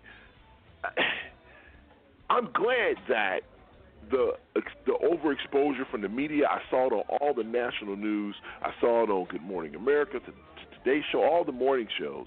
But what about those people who don't, who are not the little cute, cuddly girls? What about the people who don't look like that? What can we do as the media to shed light on that? Because there are a lot of people who are not being exposed to the public because of the fact that this white media has in their mind who they should focus on and who they should not. We talk about this all the time. Blonde hair, blue eyes. People go crazy about that. You see all these stories about these young women who are missing, but when we have dark skinned sisters with big lips, with bug eyes, you know, they're beautiful, natural, beautiful, African American queens, they're not being exposed because they don't fit a certain image. What say you? Well, I, I will say uh, my prayers certainly go out to, to the family and really to all of the families that are, are victims of some arbitrary, senseless uh, killings and murders and, and, and shootings. Um, as far as you know, more restrictions on gun laws, um, there are some reforms that need to be made. I won't go too in depth with that, uh, but I am a supporter of, of, of the Second Amendment and. Um, again, but there needs to be some reforms. The the young lady, uh, the, the the little girl, I, I think what what happened in that story, Jay, uh, probably why it, it really took took off is one, it was in the holidays and, and near the new year, but then also uh, just the, the verbalization that it was potentially a hate crime.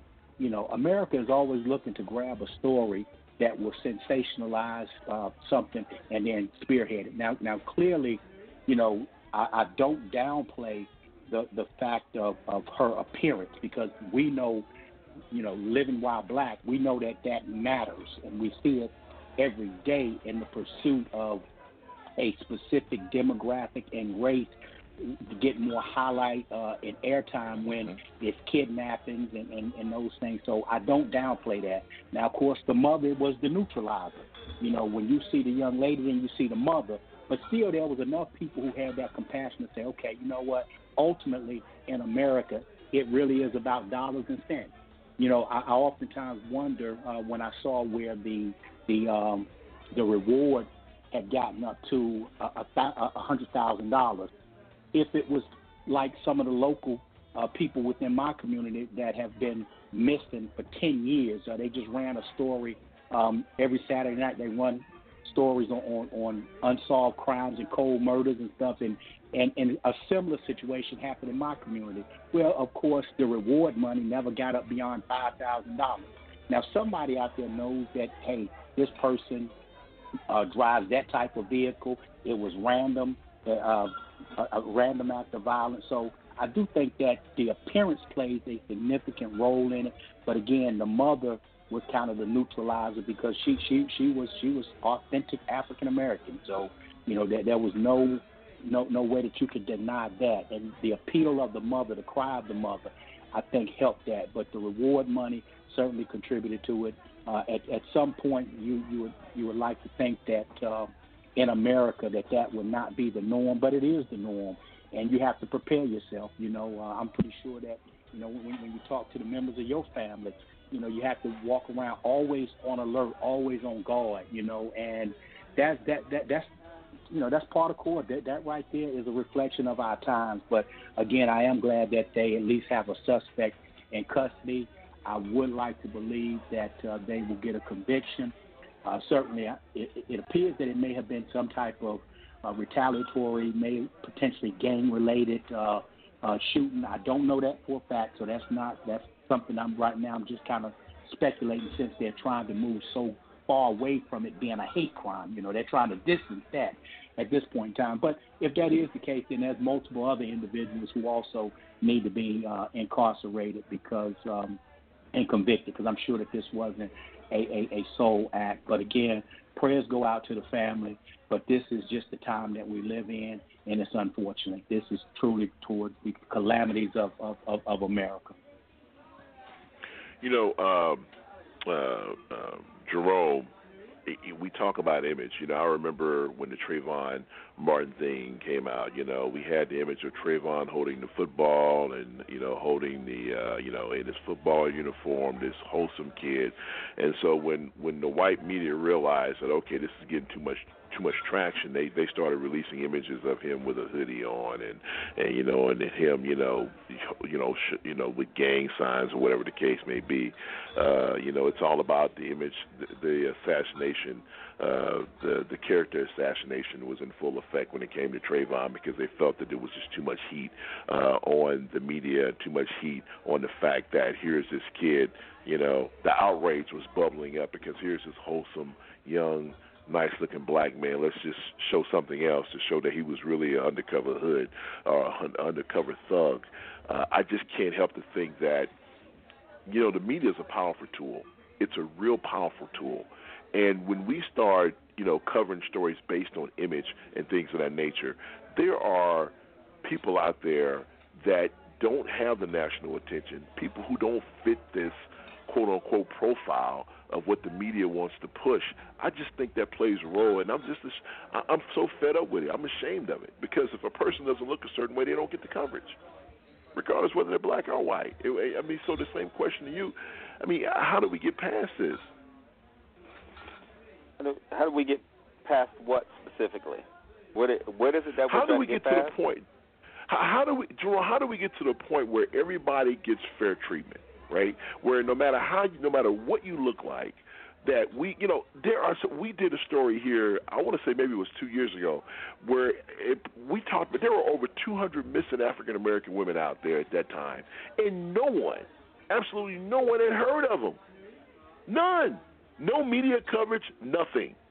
But every day we were seeing this Natalie, whatever her name was, over in Aruba, uh, or you know JonBenét Ramsey. I mean, you just see this stuff all the time, but you never, ever, ever saw these stories. Uh, Mr. Elias, what about the young lady in Chicago that her boyfriend ended up getting? Now, I, yeah, I now ended up seeing uh, that story on one of those crime shows, but it didn't get any national press. No, no. There's None. two children missing Diamond and and I can't remember her sister's name right now. Yes, me, yes, yes. We talked about that story. Children, I have, I have not seen that story 10, on 15 any. years. Yeah. I have not seen that story, Mr. It's Not a one major news broadcast. Not one. No. But is it a point? But Jerome, maybe this is it. Maybe I answered the question. There's so many missing kids.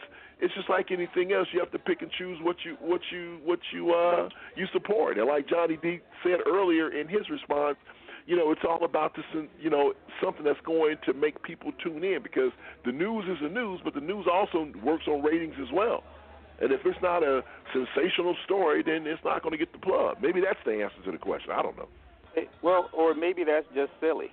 like, news is supposed to report news, right? And so technically, right. you don't say what news is sexy. Well, I mean, we we've grew up grew up in a society, and the reason, wait a minute, and the reason I asked the question anyway is, or, or I was trying to define it, is because we don't create the wrong. I mean, the question is always asked backwards. It's like, what do we need to do to correct this? We don't need to do jack. It is not us that are perpetrating that on ourselves. What do we need to do as a society? Or, or any of those questions, don't, those don't fall on us. And we need to stop beating ourselves up about finding, uh, about trying to figure out how to make other people fair. Because again, it goes back into the first segment in the whole political discussion. Democrats getting control, Republicans breaking the law, running roughshod, spending forty thousand dollars on the doggone table, whatever. Democrats get there and it's like, now, yeah, we need to restore things back without sending them to jail, right? Mm. To send their butts to jail. Whenever you make a corrective measure, you need to have a, not just a deterrent measure, but you need to hold all of those people in contempt and and hold them uh, an account of, account for their misdeeds and doings. That's the only thing that puts justice back in the equation. Because you can't have justice and say we're going to have justice from now on, unless you correct stuff that you know is still wrong. Really? So we ha- we have to focus on that. That's not, you know, I, I had this conversation recently with someone. It's like we would like to have. Uh, you know, when you think of Tulsa and Rosewood and all these communities, black communities that were thriving, they said, wouldn't it be nice to have a whole city of black folks that's doing well, kind of thing? Just, just, just a question, not a racist thing, but just a question. And my answer to that is, you need to secure that thing with military, because if you don't plan on that happening? Hey, Mm-hmm. it happened, and we have too many examples of too many righteous black people in one spot and getting gunned down. So you can't ask me. It's really difficult for me to answer a question about fairness when I know the realities are you can only protect fairness, right? Your wife and your house can only be a home if somebody's protecting it, or it's going to be vulnerable to the your daughter's gangster boyfriend that's going to come in and try to run your house. like somebody's going to come and eject themselves in the equation if you don't create some kind of buffer between you and what you consider to be justice. We have to do that. I don't know. It's just uh, you know all the. It's just it's sad. You know, you see this. I don't know, man. I, you know these sto- these stories are emotional because the first thing as a parent, uh, Mr. Elliott should think about is your own kids. You know, you think about your own kids. You think about you know what happens if you get the news. Uh, and, you know, people have accused me of being overprotective. You know, uh, my girls when my girls are out and about, I say, hey, let me know when you get home let me know, you know, and then, oh, dad, come on, you know, and and and and you're just Mhm. being overprotective. I just don't want to be one of those guys. Even you know, even with uh, you know, even with my my friend, I you know, I want her. Hey, look, when you're going places, let me know. I think it's important uh, uh, that you because routines. See, here's the thing, and this is what I try to explain to my daughters and try to explain to the women in my life. What y'all don't understand is is that if you're supposed to be at a certain place at a certain time, right? And if you're not there, uh, you know, the faster when you notice that there is something that's not right or something that's incorrect, that's the fastest that you can get on the get on the situation. I remember one time my daughter called me and said she was on her way home, and she didn't come home. I mean, she was, you know, she didn't come home, and so I was. uh She didn't come home on time, so it would normally take her 15 minutes to get to where she was, and so an hour later, two hours later, I'm not hearing anything. I'm calling, cell phone dead. I'm tripping out. Come to find out that you know she ran into an old friend and they went somewhere and her phone was dead and all this other stuff. My point to this whole story is is this: is that the world is a dangerous place. There are people out there that do not play within the rules, and you have to be careful when you're out and about. I mean, these people are going to get coffee and you know, and it turns into a tragedy. Going to get coffee because people feel that they have the right to take other people's lives. You didn't bring these people in the world, and even if you did bring them in the world, you don't have the right to take their life. Who these people think they are when it comes to pulling the trigger and killing someone? I'm just amazed at how someone feels that they can do that, and because of drugs or because of whatever the case may be, this the mentality of Americans. Sometimes they are just jacked up and it's just it's just, it's just sad, man. This little girl is gone. She's gone. She's not coming back. She is gone, and and it's just uh, there's no words. There are no words to explain this, and I don't know. Anyway, all right. Let me get everyone's final thoughts on this particular topic before we move on, because I'm just I'm so frustrated with America, with the president, with all this the senseless killings, and I mean it's just crazy, man. It's just depressing. Uh, give me your final word uh, on this uh, topic, uh, Johnny D. Jeez. Well, just real quickly, Jay. Uh, again, we- started off this segment uh, talking about you know gun control and, and some type of reform, but it goes back to, to that old notion that rules are made for honest people. So that that's Yeah. our reality, and you know people violating one another, uh, robbing and killing. It really is a sign of the time, but it's nothing new. You know, the, the foundations of, of the world existed on on war. It's just that they have changed the rules to it, and that's that's what's sad is that there there's lives being lost every single day, and we have no answers for it. You know, uh, the only thing we can do is accept the fact that you know God is a perfect God, and and, and His will shall be done. And these are the type of things where you turn back and you say, "Wow, wow, wow," but uh, never make make make make the make that commitment to question it, and again, just you know, keep the family in prayer, and that's that's that's the gist of what we can do. My man, Jerome, man. Well, same thing, man. I mean, we just send out our prayers to her, um, her and her family. I don't really have an answer or a thought about how we can change um, society and how it looks at that. I think that we need to know that you know reality TV and all that stuff puts everybody in a mindset of of um, ignoring sensationalism. So it seems like they, you know, as kids come up missing or people end up dying, that they can just turn the station and look at something else. But we really need to pay some attention and um, have a little bit more empathy um, for people who are going through stuff. And um, my my emotions are with the family and with people who have missing people and lost. And by the way, we um, you didn't mention Kathleen Williams early. I know Kathleen is still under the weather and not yeah. feeling well, so prayers to Kathleen as well. Oh wow, yeah, definitely because this is going on three weeks now. Hopefully, uh yeah, she needs to get somewhere and get seen. Yeah, we'll check in with her and see what's going on with with Kathleen. Thanks for the update, Jerome. Uh, Mr. Elias, man, give me your final word on this one, man. My my final words are just like with everybody else. My thoughts and prayers are with the family, man. I mean, the bottom line is, you know, this is a senseless killing. You know, any any killing is senseless to me unless you know you're protecting yourself and you're protecting your family.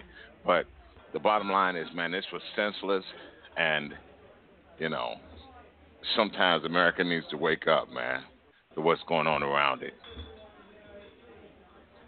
Yeah, it it is. It, it's senseless and it doesn't make sense. And you know, we live in a society, man, where people can just say, "Hey, you know what? I want you gone today."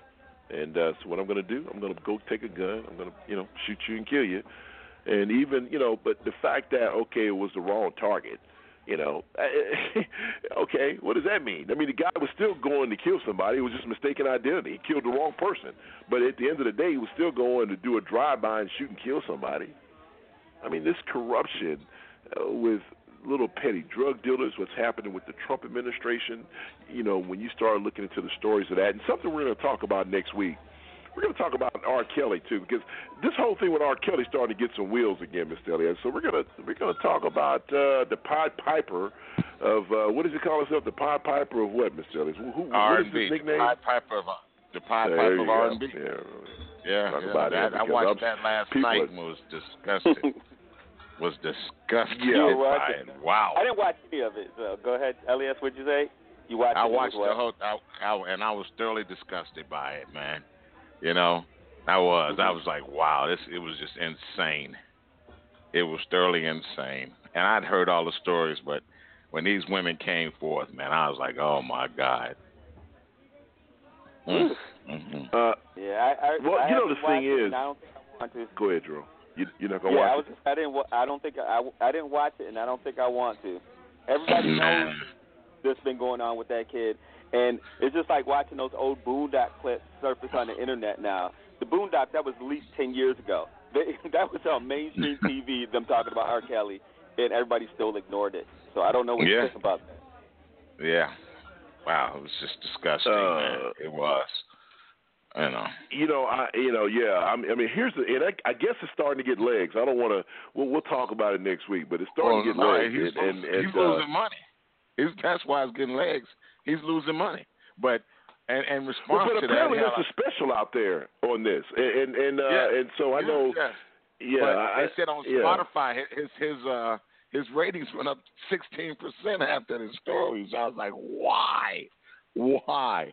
I don't get it, but hey, um, wow, yeah, Okay. it was crazy. Uh, well, we'll we'll talk about. So tune in next week. We're going to talk about that because apparently, I was I've been reading it on uh, on Instagram. You know, Mo was telling me that she. I mean, it's just. I mean, I want to know what's going on with it, and it sounds like, uh, um, you know.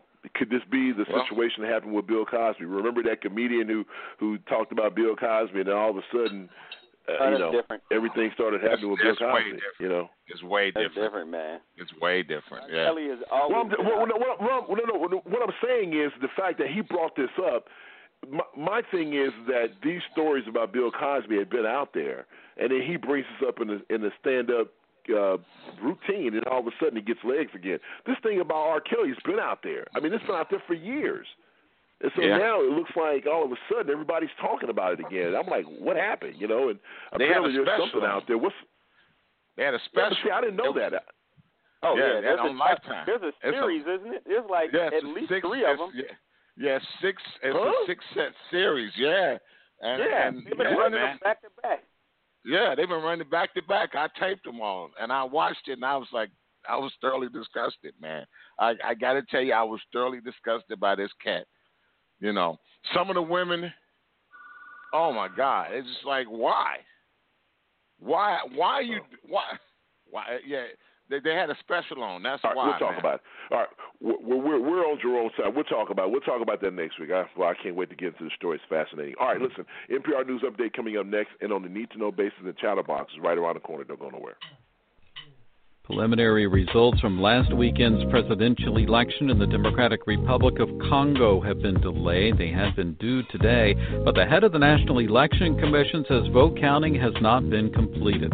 The election could mark Congo's first democratic transfer of power since independence, but the opposition alleges that the ruling party is trying to steal the election. The Ecumenical Patriarch of Constantinople, the head of the Orthodox Church, has presented a decree of independence to the head of the newly created Orthodox Church of Ukraine, sanctifying it and removing it from the control of the Russian Orthodox Church. The BBC's Jonah Fisher reports the symbolic ceremony took place today in a cathedral in Istanbul. Today is Christmas Eve for Orthodox Christians, and this year in Ukraine, many of them will receive a gift they've long desired. It's a document called a Tomos. Signed by the white bearded ecumenical patriarch Bartholomew, it grants Ukraine its own internationally recognized branch of the Orthodox faith. That means independence from Moscow's control. Not surprisingly, the Russian Orthodox Church is not pleased. The BBC's Jonah Fisher reporting. Malaysia's king has resigned, the first time a Malaysian monarch has stepped down before completing his term. The National Palace did not give a reason in the statement it issued today. Malaysia has nine royal households. They typically take turns as king for five year terms. I'm Giles Snyder, NPR News from Washington.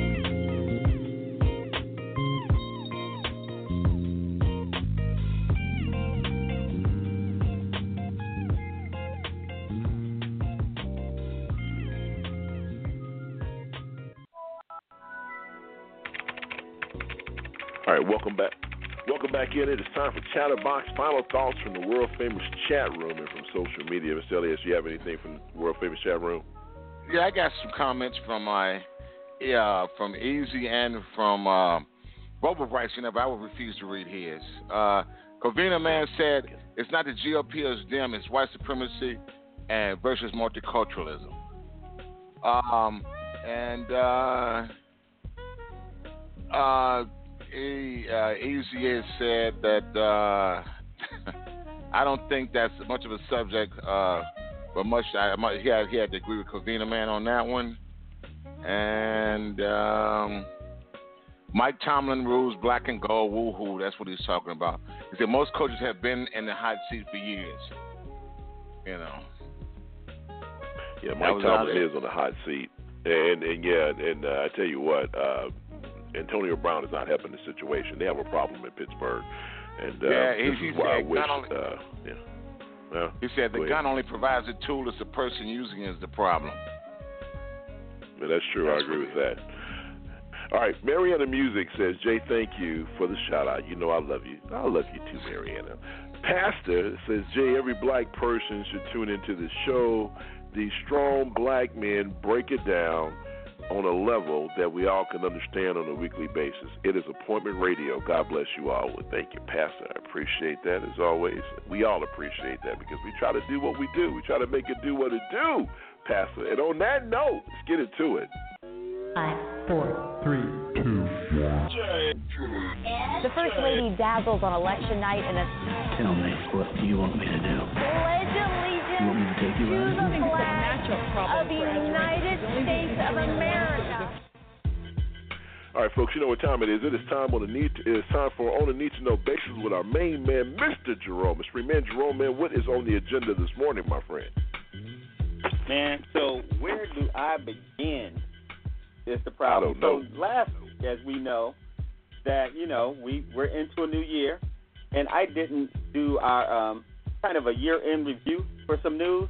So I'm Yeah. going to do a little bit Yeah. of your year-end news because I think it's important that we kind of reflect back on some of the the stories that we had. So, um, matter of fact, you know what? I'm going to skip that for a second and tell you some of the new laws since we're into New Year. People might need to know that. So in New York, minimum wage has gone up from 11.10 to 12.75 for fast food, but it's going to go up to $15 in some places. Oh boy. Um, wow. Yep. Paid family leave is expanded to 10 weeks. Mandatory sexual harassment training for all state employees. Isn't that weird? Everybody has to get training. Now, there'll be, for any new construction, there has to be changing tables in public bathrooms or in men's bathrooms. They have to put changing tables in there in New York State. So, um, yeah. yeah. And um, you know, drugstores and pharmacies will also be required to provide ways to give back unused medication. So, hey, they have another place. They don't want you throwing it in your toilet because I know it's going to sound disgusting, but if you throw medicine in your toilet, it ends up in your drinking water. Don't ask how that happens. I don't think you won't know. All right. 19 Oh, boy. states. 19 to raise the, I tried to go past that, Jay. Yeah. But uh, 19 Yeah, wow. states raised the minimum wage. Uh, Florida will restore voting rights for former fel- felons uh, upon completion of their sentences, excluding those convicted of murder and sexual offenses. So if you're a sexual offender, you still can't vote. There's a joke in there someplace, but I'm not going to say it. All right, Utah has the nation's lowest blood alcohol standard for DWI, and uh, it's um, 0.05. So if you're in Utah, um, Mormon shouldn't be drinking anyway. I'm just joking. I don't know what they do. Um, it's 0.05. Wow. Hey, Point zero five. It's 0.05. That's a beer, ain't it? they said it is um, two beers for a man and a beer for a woman or something like that. yeah, yeah. You can't drive if you had one beer apparently in Utah. Wow. Yeah, they gonna Yeah. stop you there. Oh, I'm sorry. I said Utah. They are forever known to me as the state of disrespect because I was there for Yeah. a couple of weeks, and it happened to be Martin Luther King's birthday. And in the state of Utah, they don't accept, they don't um, celebrate Martin Luther King's birthday. They call it um, what is it? Uh, something like um, Civil Rights Day. So they celebrate Gandhi and Mother Teresa and and, and, and yeah, they intentionally on Martin Luther King's birthday because they need to close the post office for a federal holiday or they won't get their federal highway money. So they renamed it to Civil Rights Day and they celebrate Gandhi more than they do um, Martin Luther King. The state of disrespect that would be Utah. Yeah, that's what it is. Yeah. Yeah, And you know, remarkably enough, they got a Martin Luther King Boulevard in Salt Lake City. Anyhow, they won't respect us. All right. Wow. So, um, in California, public health corporations has to have at least one female board member by the end of the year, and by 2021, they must have two or three, depending on the size of the company. So there's a Senate bill. Yeah, um, 820, 820 forbids companies from forcing employees to settle. Oh, I'm sorry, forcing employees to settle sexual harassment complaints to sign a non-disclosure agreement and prevent them from speaking out about what happened. They can still speak out even if they sign uh, a settlement. So Really? while a victim still can choose to keep his name private, the perpetrator name What? can no longer be confidential in sexual harassment. Good. Good. Whoa, yeah. whoa, whoa, whoa, whoa, whoa. Okay, you know what? We need to talk about that too because I had a discussion about this with a friend of mine. Never mind. I don't want to get ladies mad at me. No. Go ahead, man. We'll talk ahead. about it later. How people start no, Jay, go ahead and say it. Go ahead and say No, it. No, people, no, people no, will no, no, on 'cause you I get in trouble with stuff like that. harassed them, and they get to be private, and then they get to throw you out there, and then by the time you find out it's not true, ain't nothing you can do about it. Well, yeah, no, if it, it needs to be true if you're gonna do it. Yeah. You know. So Yeah. I, I'm I'm with this one, Jay. Oh, by the way, in that California law that makes one um, female board member by the end of the year, how about putting in there that they should have a black board member? Can I can I get any any of that in there? Yes. Hey, Thank you got my vote. Thank you. Thank you. You know, Even if they're mixed. I, I'm just saying. I'm not I taking mean- away from. I'm not taking away from their female empowerment. You can put a black woman. That would just kind of satisfy that. there you too. go. Michelle Obama, president, next president of the United States. any that's any public health company has to do that.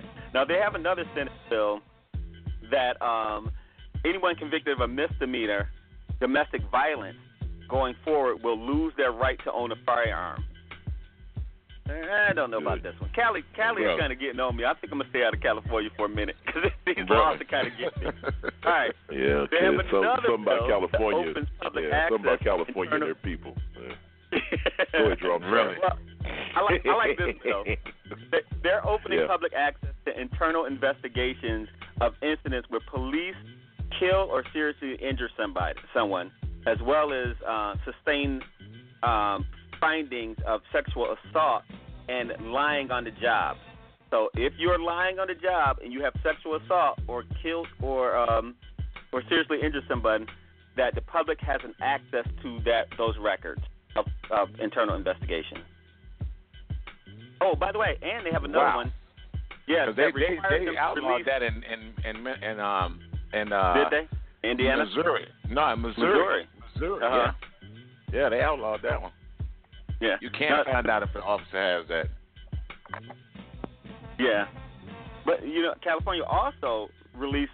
They um, passed a law requiring law enforcement to release audio and video f- footage within 45 days of a shooting or other incidents involving um, serious use of force. Unless it Well, interferes with an active investigation, they have to release it now. Well, that's a good thing. Yeah. And because California's on the forefront on a lot of things, though, Jerome. You know, Yeah. give them credit for that. Yeah. Yeah. Now, now a black student in California was um I, I'm trying to think. I think he was a valedictorian or, or something, but they didn't want to wear his cultural, um, you know, stuff during his graduation.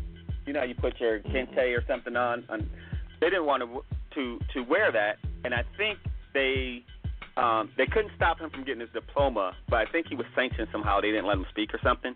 But there's a bill now uh, which affirms the right to wear religious to wear religious and cultural adornments as tribal feathers or anything during gradual cer- graduation ceremonies. California um, put that law out there because that black kid was sanctioned because he wore his. So you can wear something cultural or tribal or religious at your graduation. I don't know why that's a big deal that they don't want you to, but California just put it in the law that you can do that. Yeah, the remember getting- yeah, I remember getting threatened about, you know, make sure you do this or you won't get your diploma. I'm thinking, uh, I don't want it. Like I already got it. You know, you don't want the piece of paper. I already got the diploma. I was already accepted into college. I don't care. All right. Um, uh, now, Ohio students will now be required to write in cursive by the end of fifth grade. Now, I think they're going to start with the third graders. They, they, you might not just go into fifth grade right now, and they expect you to write in cursive by the end of the year. But I think they're starting to make them write in cursive again. But Ohio just made it a law. I don't know what I think about that. Fifth But grade, isn't that late? I don't. I can't remember. I can't remember when I learned how. I thought I learned how to write in cursive in the third grade. I Some- think it was some- like some second. don't- Then you have to do. know how at all. They didn't what? That's crazy. Some people, I'm telling you, some states they don't allow them to write in cursive at all. Yeah, they stopped that in some What- states. what state They is that? Write in cursive. Oh, a couple. I think we did that last year. Um, Yes. some states said that they changed the curriculum, and I think it's coming from federal too. You know, now that that DeVos woman is there, that they um, are making rules that you don't have to write in cursive. Right. Yeah. Well, okay. hmm You do have to Yeah, learn 'cause how I to make know, those. uh, Go ahead. What'd you say, Johnny? No, I, I was saying in North Carolina you don't, um, and this has Yeah, probably been really? for seven or eight years where they where they took it Yeah. out. Uh, yeah, because my my my my seventeen year old when she was second grade, uh, so you talking what maybe seven years? Yeah. Wow. Yeah, yeah. I, I think I knew that one too. That North Carolina. I there's there's another one that's um, it's, I don't think it's Virginia, but it was North Carolina and another state. um, near there. It might have been Tennessee or something. It wasn't South Carolina, but anyway, yeah, they they started taking them out of the schools because they said it was too hard and nobody really reads cursive, or it must be uh, uh, you know illegible or something. Can't think of what it was. Now, okay, so Illinois had more than 250 new state laws to take effect. I'm not going to read them all, but you do have to rear-facing car seats. Any child under two will be required to sit in a rear-facing car seat. Okay, there's a waiting period on weapons. Um, so a 72-hour waiting pe- period goes in effect for firearm purchases. Um, you know, it used to be a mandated a 72-hour waiting period for just handguns, but they said everything: stun guns, tasers. Those will have a 24-hour waiting period, so you can't even just go get a stun Okay. gun. Yeah, 24 hours. All right. Good. Um, now all now I don't know if I like this, but all schools will be required to conduct at least one law enforcement led drill to address an active shooter. And this must come within 90 days of the start of the school year. Wow. Every year. Yeah. Wow. Yeah, we're, Wh- wh- we're where is this? Illinois, the state of Illinois. Oh wow. Hey, yeah, we're gonna be a we're gonna be a uh, paranoid police state in about ten minutes. we need about No years. kidding. Like be prepared. Now, new moms, and still in Illinois, new moms are exempt from jury du- duty. Why is that? Like Illinois. Oh boy. yep. Okay. Okay. Um, stalking What about, what about new dads? What about new dads? No, it says nothing about. Mm, I'm gonna go with no on that one, Chuck. I'm gonna take. I'm gonna take no for a hundred. Okay, so stalking behavior expands to include unwanted messages sent and received through social media. I don't know if I like this this. Illinois? This is Really? Illinois. This is, okay. this So wait, so you wait, wait, wait, let me make sure I understand what you're saying, Jerome. So you're saying that if I send someone a text that's unwanted, I, I'm stalking them, according They to this new law. No, no. Stalking behavior expands to it. So I think you have to have other behavior and the messages can count against you. I think you have to show up at their doorstep first and then they get messages. I don't think it's just a message. I was to say, I'm not telling you how to stalk somebody, Jay. I'm just saying like oh man, I'm trying to man. I'm like, damn. Yeah, I'm not trying to All give right. a blueprint how to skirt the law. But they said business, Oh yeah, it sounds like. places of okay. worship also uh, take action to seek restraining orders against stalkers. So if you're a stalker, you can't come to my church. Like they like they expanded that stalking law. Wow. Hey, I don't know. I think I agree with this one. If you have a stalker, he can't say, Yeah, "Well, that's just turn because we're at the mall." The mall can say, "Are you a stalker? Get out." I don't think they're gonna answer the question, but All right, hold hold on, Jerome, real quick, because I want, I want you to continue. All right, real quick, we're going to lose some of our live audience, so I want to say what's up to you guys. Once again, glad you guys tuned in. It's a brand new year. Thank you so much for being a part of Serious Side, and for the rest of you all, hang out because we have a few more stories with Jerome, and then final thoughts are coming next. Go ahead, man. Okay, one more good He's one. This is um, this is in Il- Illinois. Public universities and community colleges in Illinois are required to offer courses focusing on Black history. They're required. Cool. now. That's Cool. what I'm talking about. Good. That Hey, needs hey. to be in Texas. Yes. Yes. Oh, speaking of Texas, no, Texas didn't have one of those out there. They put limits on the use of campaign funds for former office holders and candidates who become registered lobbies. Lobbyists is what Texas did. Well, that's good. They also require, yeah, sexual-oriented businesses to post a notice in their restrooms about human trafficking. It's a misdemeanor if they don't post it. I don't know Hmm. what that means. Wow. Yeah. Yep. Okay. And uh, Well, I think they have another one that addressed. You said what? I think that's good too. Oh, yeah. Right? So yeah. I, uh, yeah, I guess. Yeah, Yeah, it sure is. aware of, so, of, of trafficking, and probably it works because if you're in a public place like a train station or something, they may say if somebody looks like, call this number. They look in duress or whatever. Just to stop human trafficking, Texas actually passed a law to put notices about human Good. trafficking. Because Texas is man, it's full of human trafficking there. Yep. Yeah, so, it is. Yeah. That's that's unfortunate. You're right about that. Absolutely. Well, we did a story on that two years ago about how Yeah. Texas, and, and we know some stories. They had some stories. We had some stun operations going on here in the city of Houston where they caught some people doing this stuff over here off of 45. So, yeah, Really? It's Man. uh, it's big. Yeah, yeah, it's, it's big here. Man. All right, all right, Uh, Jerome, now- man. We we have time for two more, s- sir. Two more good stories. That's gonna Okay, uh, I don't know how I don't know how good these stories are, but um, I love when you say for that. new laws, so I couldn't tell you if they were like good laws or not.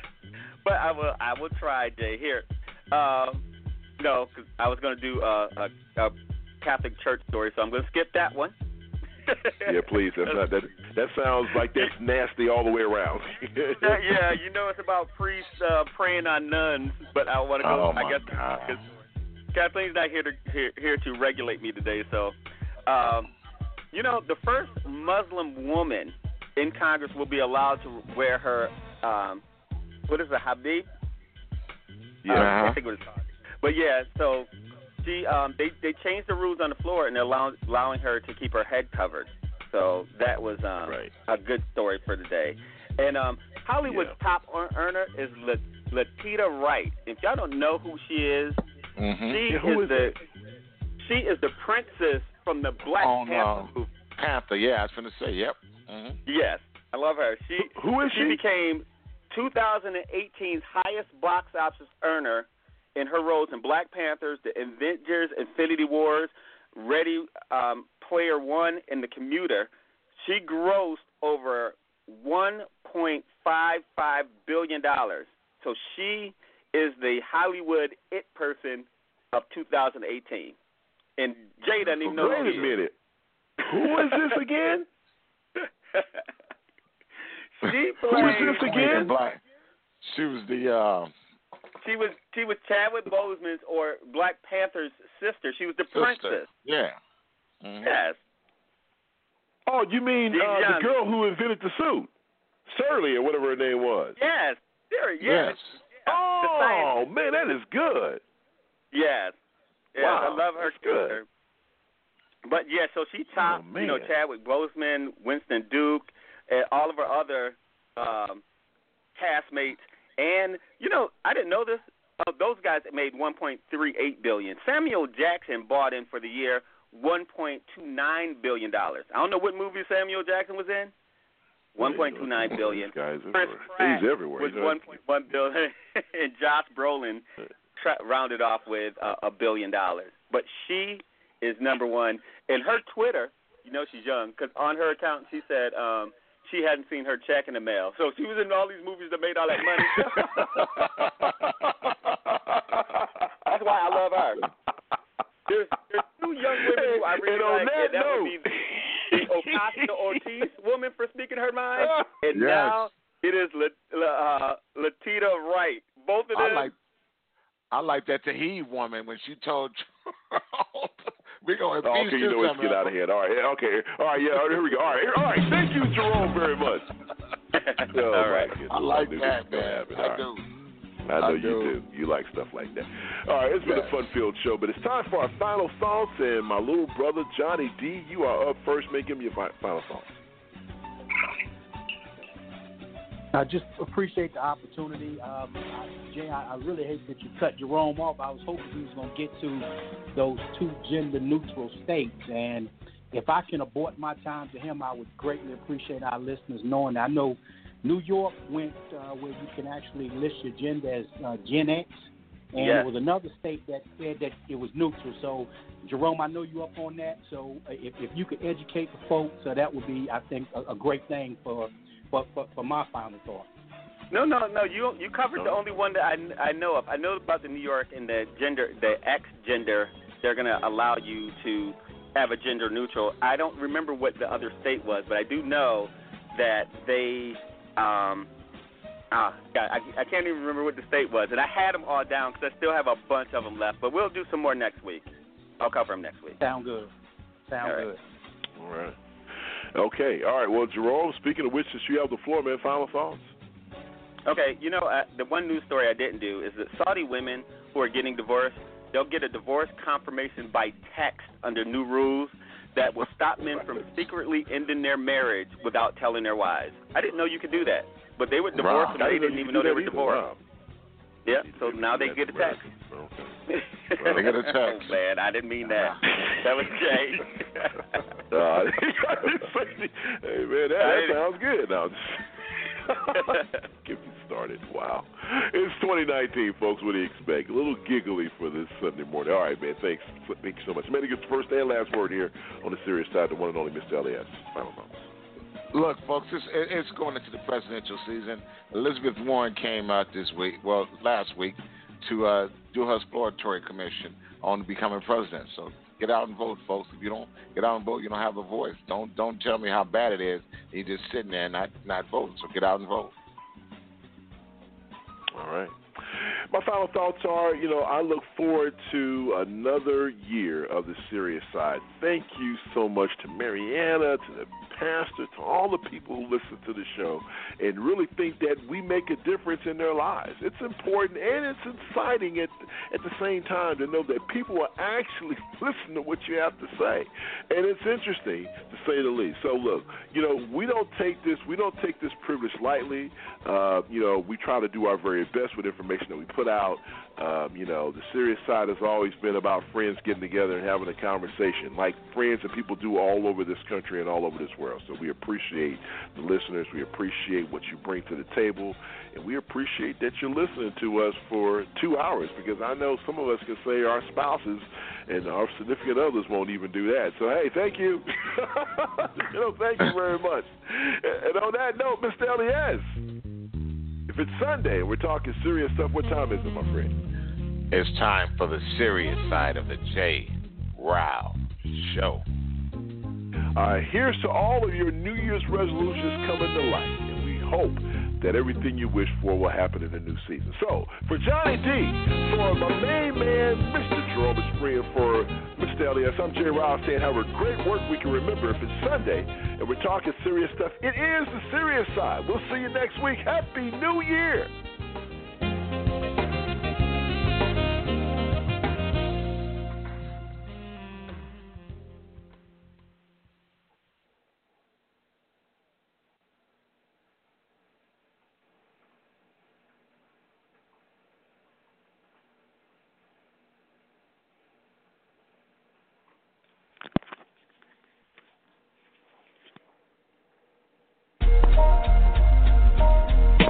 You are listening to the TJRS Radio Network. Network. Network.